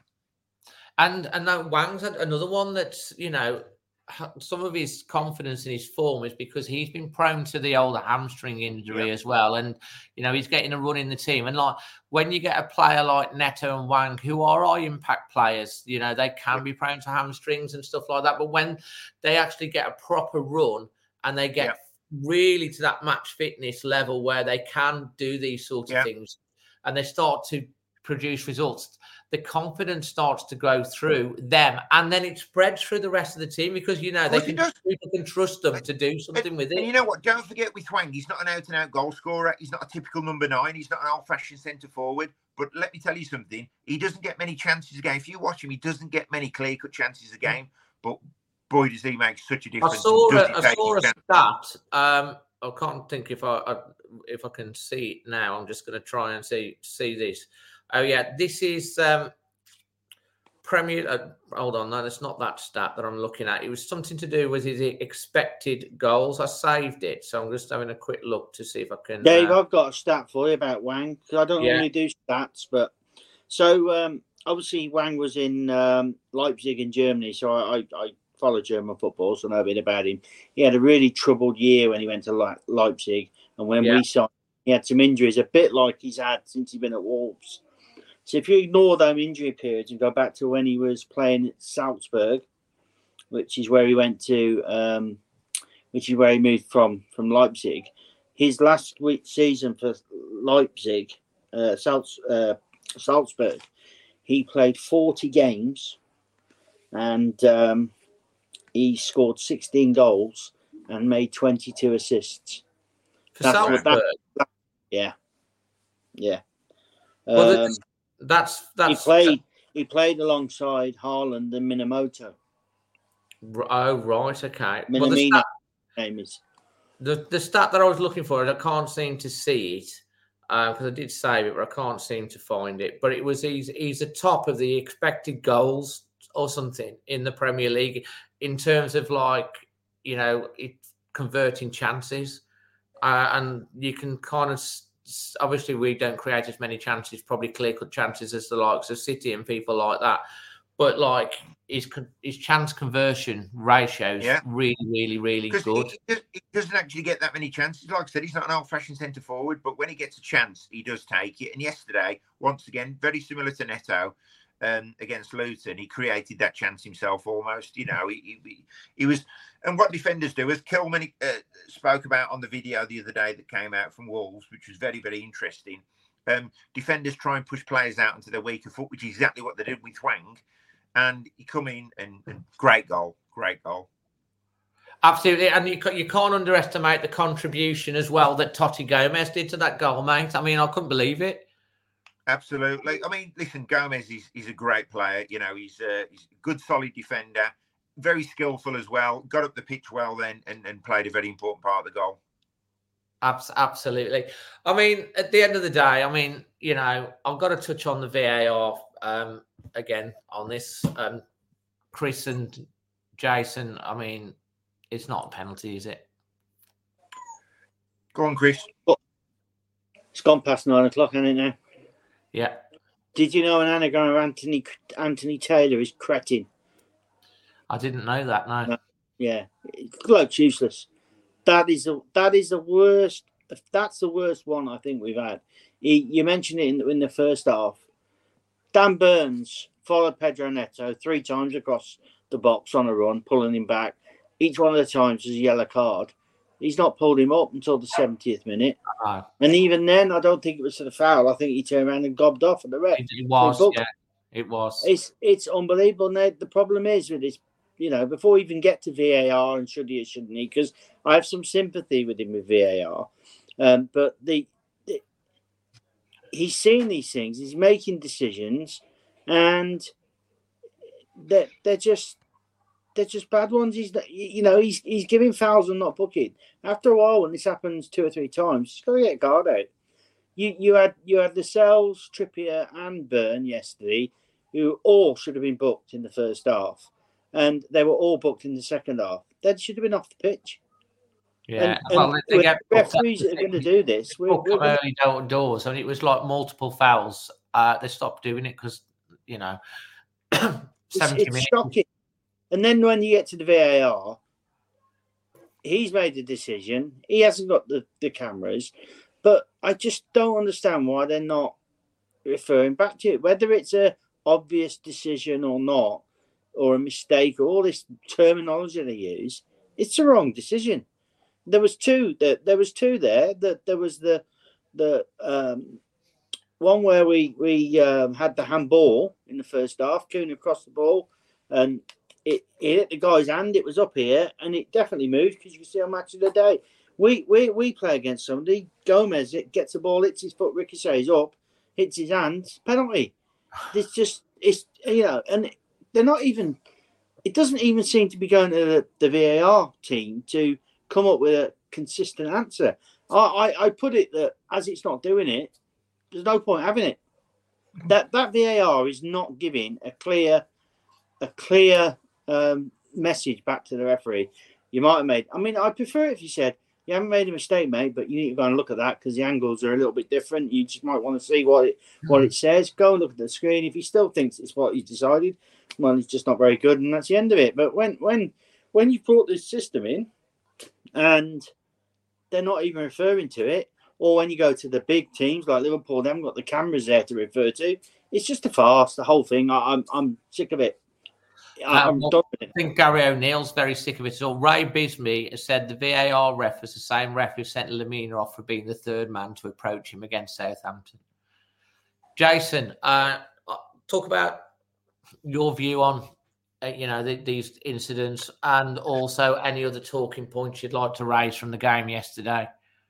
Yeah, um, obviously the the, the the the the first goal I think we conceded was a little bit soft. You know, we we saw bumping into Traore almost, and it, it was a little bit soft. Although was it Toti that or uh, Semedo was it that, that blocked the first shot? Was it uh, which one was it? It was it Toti. was it Toti? Yeah, Yeah. Um, and then obviously great header from Lemina. Uh, and and it, you know, bearing in mind we've got a goal down, and when we was going to goal down last season, we was in big trouble. But we go to goal down this season, and we're still in the game. And th- th- listen, these are encouraging signs, and this is obviously great game management by Gary O'Neill as well. So he does need to take a lot of credit with the goal, uh, with the penalty. Sorry. Um, listen, Hwang, yes, it, it's a soft penalty, um, and this is why strikers really shouldn't be back in their own box trying to make tackles because you know they are clumsy.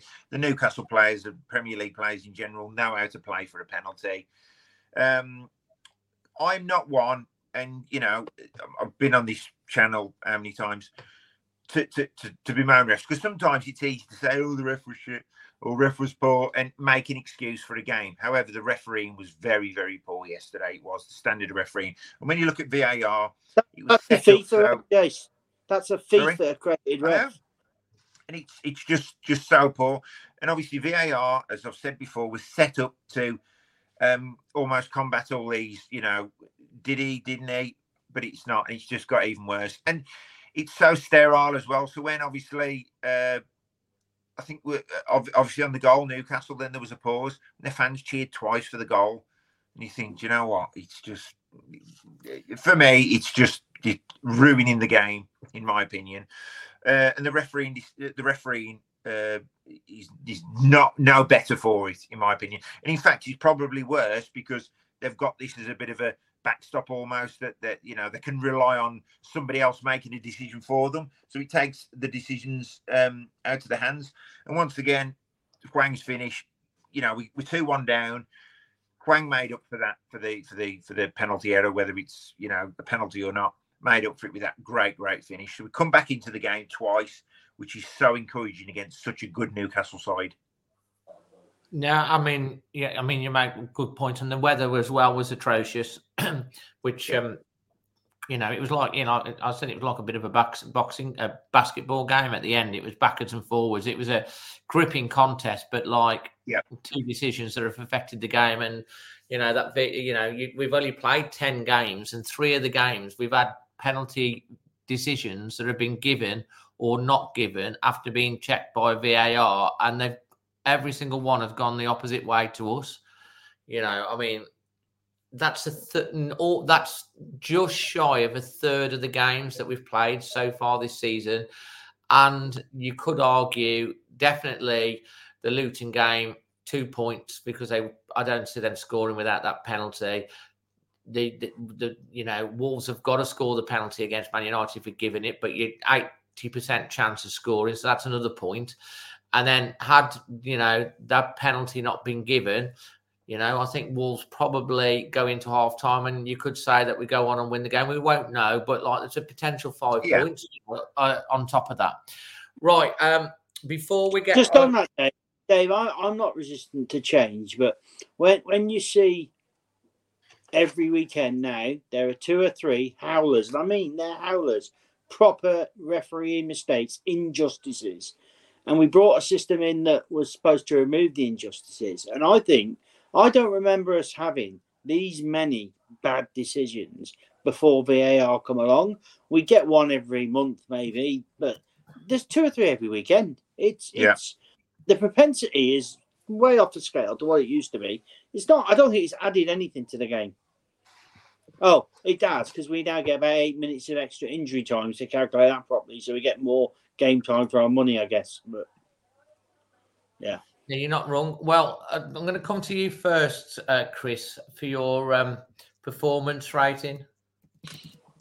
Okay, I think uh, performance. I think that that's the most measured and best game we've played this season. I, I, I I'm giving that an eight. That's my highest score this season for games. Nice one. Yeah. Um, your man of the match. Uh, my man of the match is, for me has got to be um, tale of two games. You've got um, Newcastle last year. A young man makes a clearance, goes badly wrong, gets vilified, hate figure, and uh, this year he's done a piece of magic in the box, got us an equaliser. So uh, my man of the match is Hangy Chan. Okay, fantastic. Well said. And your highlight or moment of the day. As you know, it can be anything. It's been alluded to already. So my highlight of the day is uh, Mr. Manny. Peas in has your- no peas in your steadfastly, steadfastly refused to give me a samosa with no peas in for many, many years now. Um, I didn't seduce his wife at Telford. I had a mild conversation with her about the, you know, inclusivity, and I'd like to have one, but can't have the one with peas in. And she, she, she's managed to change his mind, and he, I've, I've managed to get him to do it. So uh, that was my highlight of the day. And I had some later on, and they were lovely. Yes, very, very nice. Jason, Your performance rating, young man. Performance rating eight out of ten. Like I said, I think that was it was always going to be a really difficult game against Newcastle. I know that they, they've lost recently, but they are a really really good side. They are. Yeah. You know, people who was calling Eddie Oh, they're Howe the unbeaten in seven in the Premier League. Uh, mate, listen, people I who's calling. five out of their last six as well before playing us in the league or something like that. See, you know, th- th- they're a good quality Premier League side, aren't they? And and people Yeah. who call Eddie Howe the PE teacher, probably the same people that are calling it Gary O'Neill. But he's a good manager. They're both very good managers, and in fact, and I, I, I, I don't know if I mentioned this before, but one of them is likely to get the England job in the next X amount of years because you know they're both very very good young managers. Um, eight out of ten for me. Um, moment of the match was Hwang's goal. I just think he took it so well.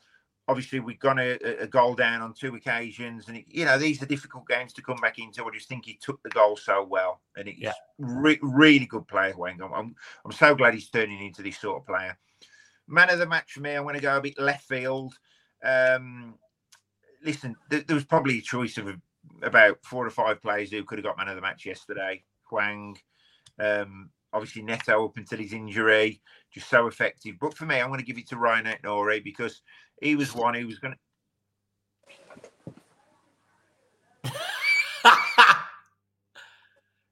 What's happened Chris. to Chris? Listen, Sorry, Hey, my thing playing up. listen, Ait-Nouri. He, he was a player. He was a player who was getting frozen out under um, Lopetegui, and he, he, he, there seemingly was no way back. But I think it was a really, really good performance from yesterday. Going forward, how effective is he in beating players, getting crosses in? And and you know when he crosses, you know he- he's got a good cross on him. He can put the ball in low and hard.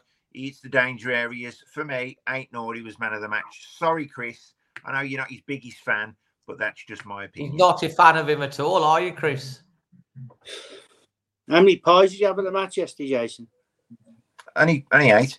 But the thing is, what you got to remember Yeah, is, one every player like five Nouri- minutes. You didn't see him play most of the game, but never mind. Carry on. Listen, these aren't the old left backs, are they? Of, of, of years gone by when they were defending left backs.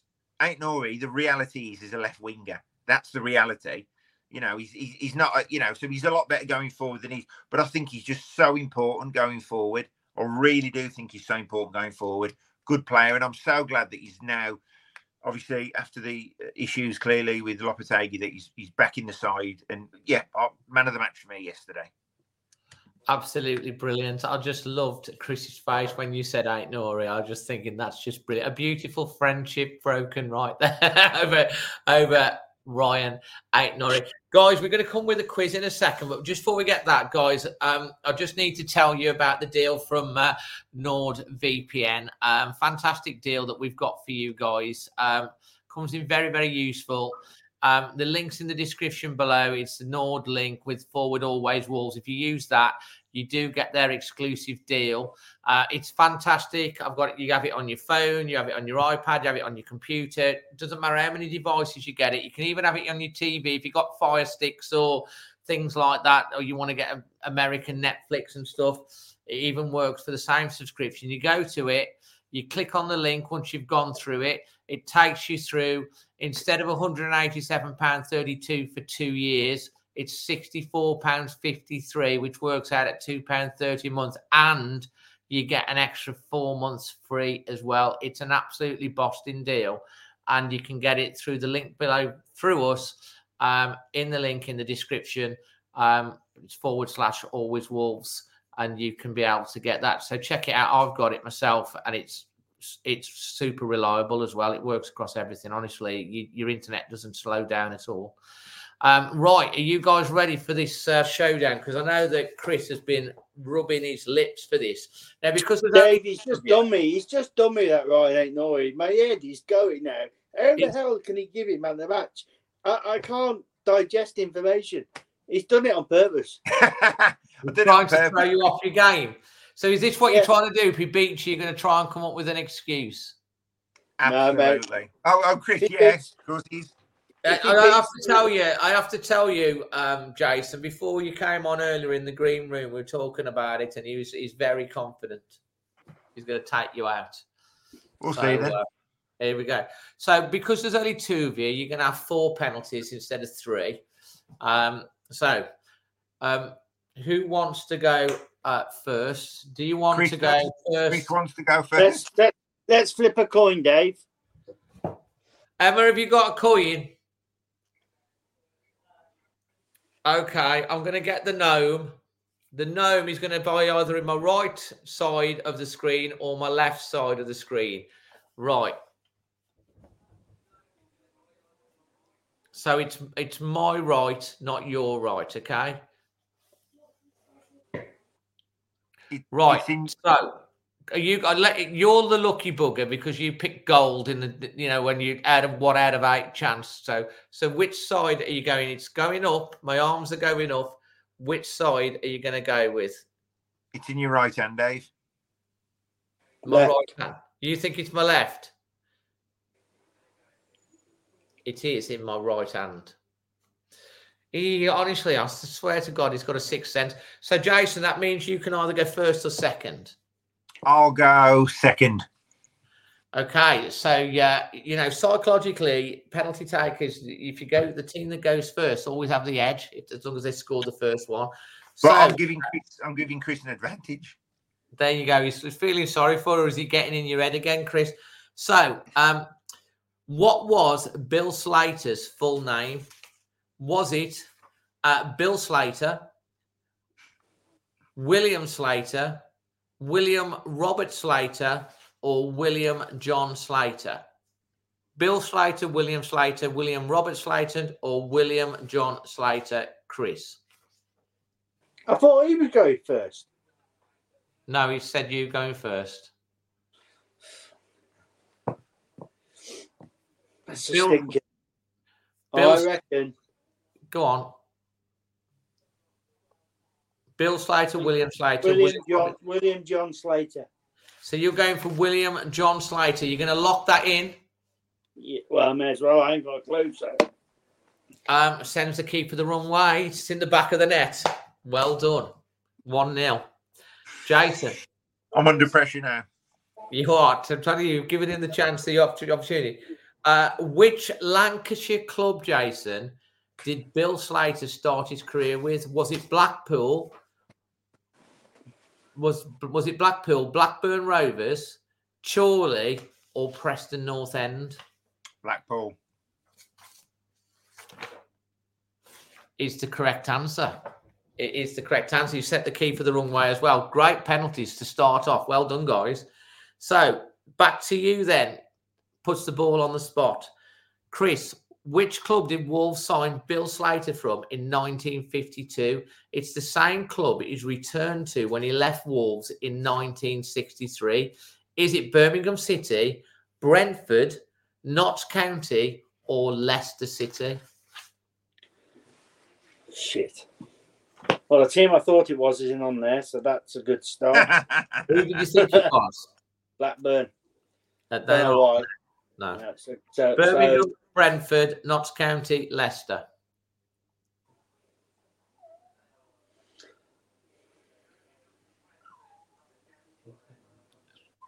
Dun, dun, dun. Notts County.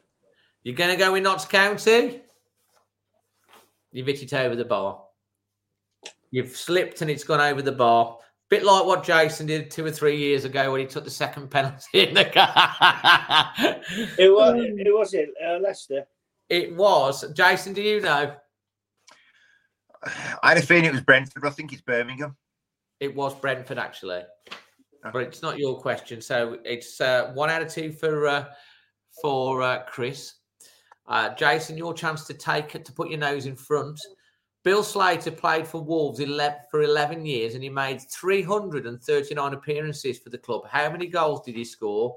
Was it none, one, 25, or 55? One. You're going for one. Yeah, That's you locking that in. locking it in.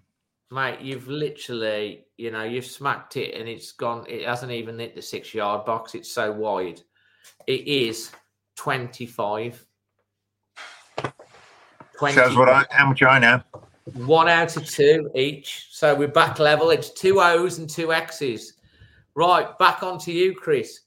How many times did Bill Slater win the first division with Wolves? Was it what none, one, two, or three times? Zero, one, two, First three division. times. Pardon? The first tough one. division. The first division, yeah. Well, there weren't no Premier Division, was there then? Zero, one, two, or three. Need to push you for an answer. Two. You're going for two. You've hit the bar. Oh, I thought it. I thought it was two. You've hit the bar. It is three. Three times. I was going to say three and all. Right. So, well, you didn't, did you? Say you've missed. No. Uh, how many times, uh, Jason, did Bill Slater win the FA Cup with Wolves? Was it Once, one? once. Was it none? One, two, or three? once. You're going to lock that in? Yeah. Are you sure? Yeah. Nicely done. Tucks it away in the corner. Keeper's got no chance. He did stretch. Pressure's on there. He was too good a keeper. So that puts you into two out of three. So, Chris, you're stepping up under extreme pressure, having to convert this penalty. In which season was Bill Slater voted the Football Writers Association Player of the Year? oh, it's brilliant. Was it A, the 1957 uh, 58 season?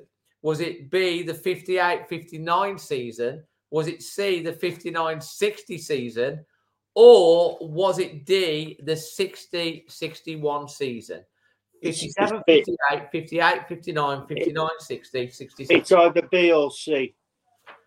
Right, so you're either going to go for 58 59 or 59 60. Bearing in mind, this is a choice of kicking the ball left or right. Which are you going to go with? 59 60. Is give the is give the keeper the eyes, Jason, and he's sent it the wrong way. He's done the roll run up. The keeper's gone and he's rolled it into the other side. He's leveled it up. Pressure, Oh. such pressure, and that penalty, Oh, and he he I've does just it. got to score to win, haven't I? Right. Right. Yeah, he's kept himself in the game. So It's not going to be. It's not going to be what Steve Bull's middle name was. I mean, is it like the last bloody one? Hopefully. Hopefully. right. How many different managers did Bill Slater play for during his time at Wolves? Was it one, two, three, or four? Oh, One. look at looking at the uh, looking at the. Uh, Easy. is it easy though, Of course it bloody is. Jason? It's, uh, it's either one or two. Um, I'm going to go for one. Are you sure? No. Uh, I'll give you five seconds. actually, no. I'm going to go two. Stan Cullis and Ronnie Allen. So you're locking in two. Are you I'm sure? Locking in at two. Stan Cullis and Ronnie Allen. Final answer. Final answer. You've hit it well, mate, but the keeper's got his hand to it and saved it. Was It it one? is one. Stan Cullis. Um, I Change don't know. my Who, mind. Change my mind, Dave. I know. So, guys, I did a sort of had him there, Dave. And, and- well, I did give him the opportunity, didn't I? I did Yeah. give him the. Uh, I did give him the opportunity. So, we're going to um, sudden death here. So, I'm just. Go- I'm not going to give you a choice of um, of numbers. The first person to shout out the answer correctly will get this right. Okay? Seven. Seven, Dave. Is that your answer? No, no. Come on. Because otherwise it opens the floor. If you shout it out, the other person then has a chance to come in if you get it wrong. So Bill Slater won 12 England caps, including four in a World Cup. Which World Cup was it? What year? First person to shout out gets it. 50. Uh, 58. 1958. You're going for 58. 58 Brazil. Bruce. What, what did you say, Jason? I did, I just said 58. It was in Brazil, wasn't it? 58, I believe. But Chris has shouted it out first. And it is a decisive penalty, and he has won. A, he's beaten him. He look at the smugness on his face. He's taken him down. Bloody wolf whistle Taken him down. Chris, does that mean you remain unbeaten? Eh? Yeah, Does I that mean remain unbeaten. unbeaten? To be I fair, Chris, Chris is 84. Chris is 84. He did have an advantage over me. Fantastic. Anyway, that was a really, really good game. So, uh, finally, finally, I do want to uh, say quickly. a By the big- way, Dave, neither of us saw Bill Slater play. no, well, Hey, crikey. I do want to say a big thank you to Creation Wolf for powering extra time and delivering the industry's latest and most advanced digital solutions. If you've got a company, get in touch with them. They're from Wolverhampton. Uh, links in the description below. Uh, they'll basically take your company to the next level uh, in digital solutions. They're absolutely brilliant. Thank you for powering the show. Uh, and finally, uh, score prediction for next week, Chris, against Sheffield United. I'm.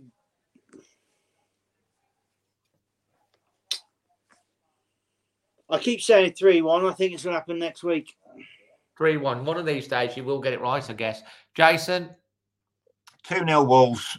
Good, confident away win. And just before we go, uh, well done, Manny, for, for doing Samosa Saturday for, I believe, the 10th time. Is it 10th time? Or is 20th. it 20th, 20th. time? And it was, I mean, that's just incredible. And the money is raised and how it connects people, fantastic. So well done to Manny. But yeah, 2 0 next week. Fantastic, and the same to you, mate, as well uh, for the work that you do. And uh, you. of course, we also um, we did get the final amount. We we did get over three thousand pounds raised for the Content Creators Cup, um, which obviously very proud of. Not nowhere near the numbers that you've got, but it's a start. So it's Dave, uh, listen, listen, can I just jump in there? If somebody, people do sometimes, they go, I can only afford £2. And I think, only afford £2? That's just incredible. If someone gives a pound, £2, 10p, one pence, or gives up their time, it's as important and as, as, as generous to me as £500. So whatever's raised, it's it's money that that charity would never have had today. Full credit to you, my friend. Brilliant. I appreciate that. Guys, thank you for joining us tonight. I hope you've enjoyed it. If you're watching it on catch catch up, leave your things in the comments. Um, if you if you've enjoyed it, just take a second, smash the like button. It lets YouTube know that you're enjoying it.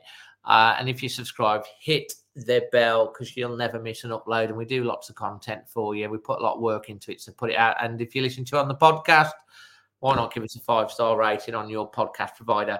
Uh, from myself and all the gang, uh, God bless you all and love to you and your families wherever you are in the world. And we'll see you uh, next week. From all of us to you, always Wolves. Always Wolves. The Talksport Fan Network is proudly teaming up with Free for Mental Health Awareness Week this year. As football fans, we often pride ourselves on knowing everything, from which substitution can turn the game around to the quickest route home to beat the crowds. However, when it comes to discussing feelings with our friends, we might not always feel as confident. That's why we're here to equip you with the right tools so you can reach out to those who can help. If your mates are struggling, let them know that the Samaritans are free to call on 116 123. That's 116 123. They are there to listen without judgment or pressure 24 7, 365 days of the year. Let's all take a moment to talk more than football. It's the 90th minute. All your mates around. You've got your McNugget share boxes ready to go. Your mates are already booked in for double dipping, and you steal the last nugget, snatching all three points. Perfect. Order McDelivery now on the McDonald's app. You in? At participating restaurants, 18 plus serving times, delivery fee, and terms apply. See McDonald's.com. This podcast is proud to be part of the TalkSport Fan Network. Talk Sport. Powered by fans.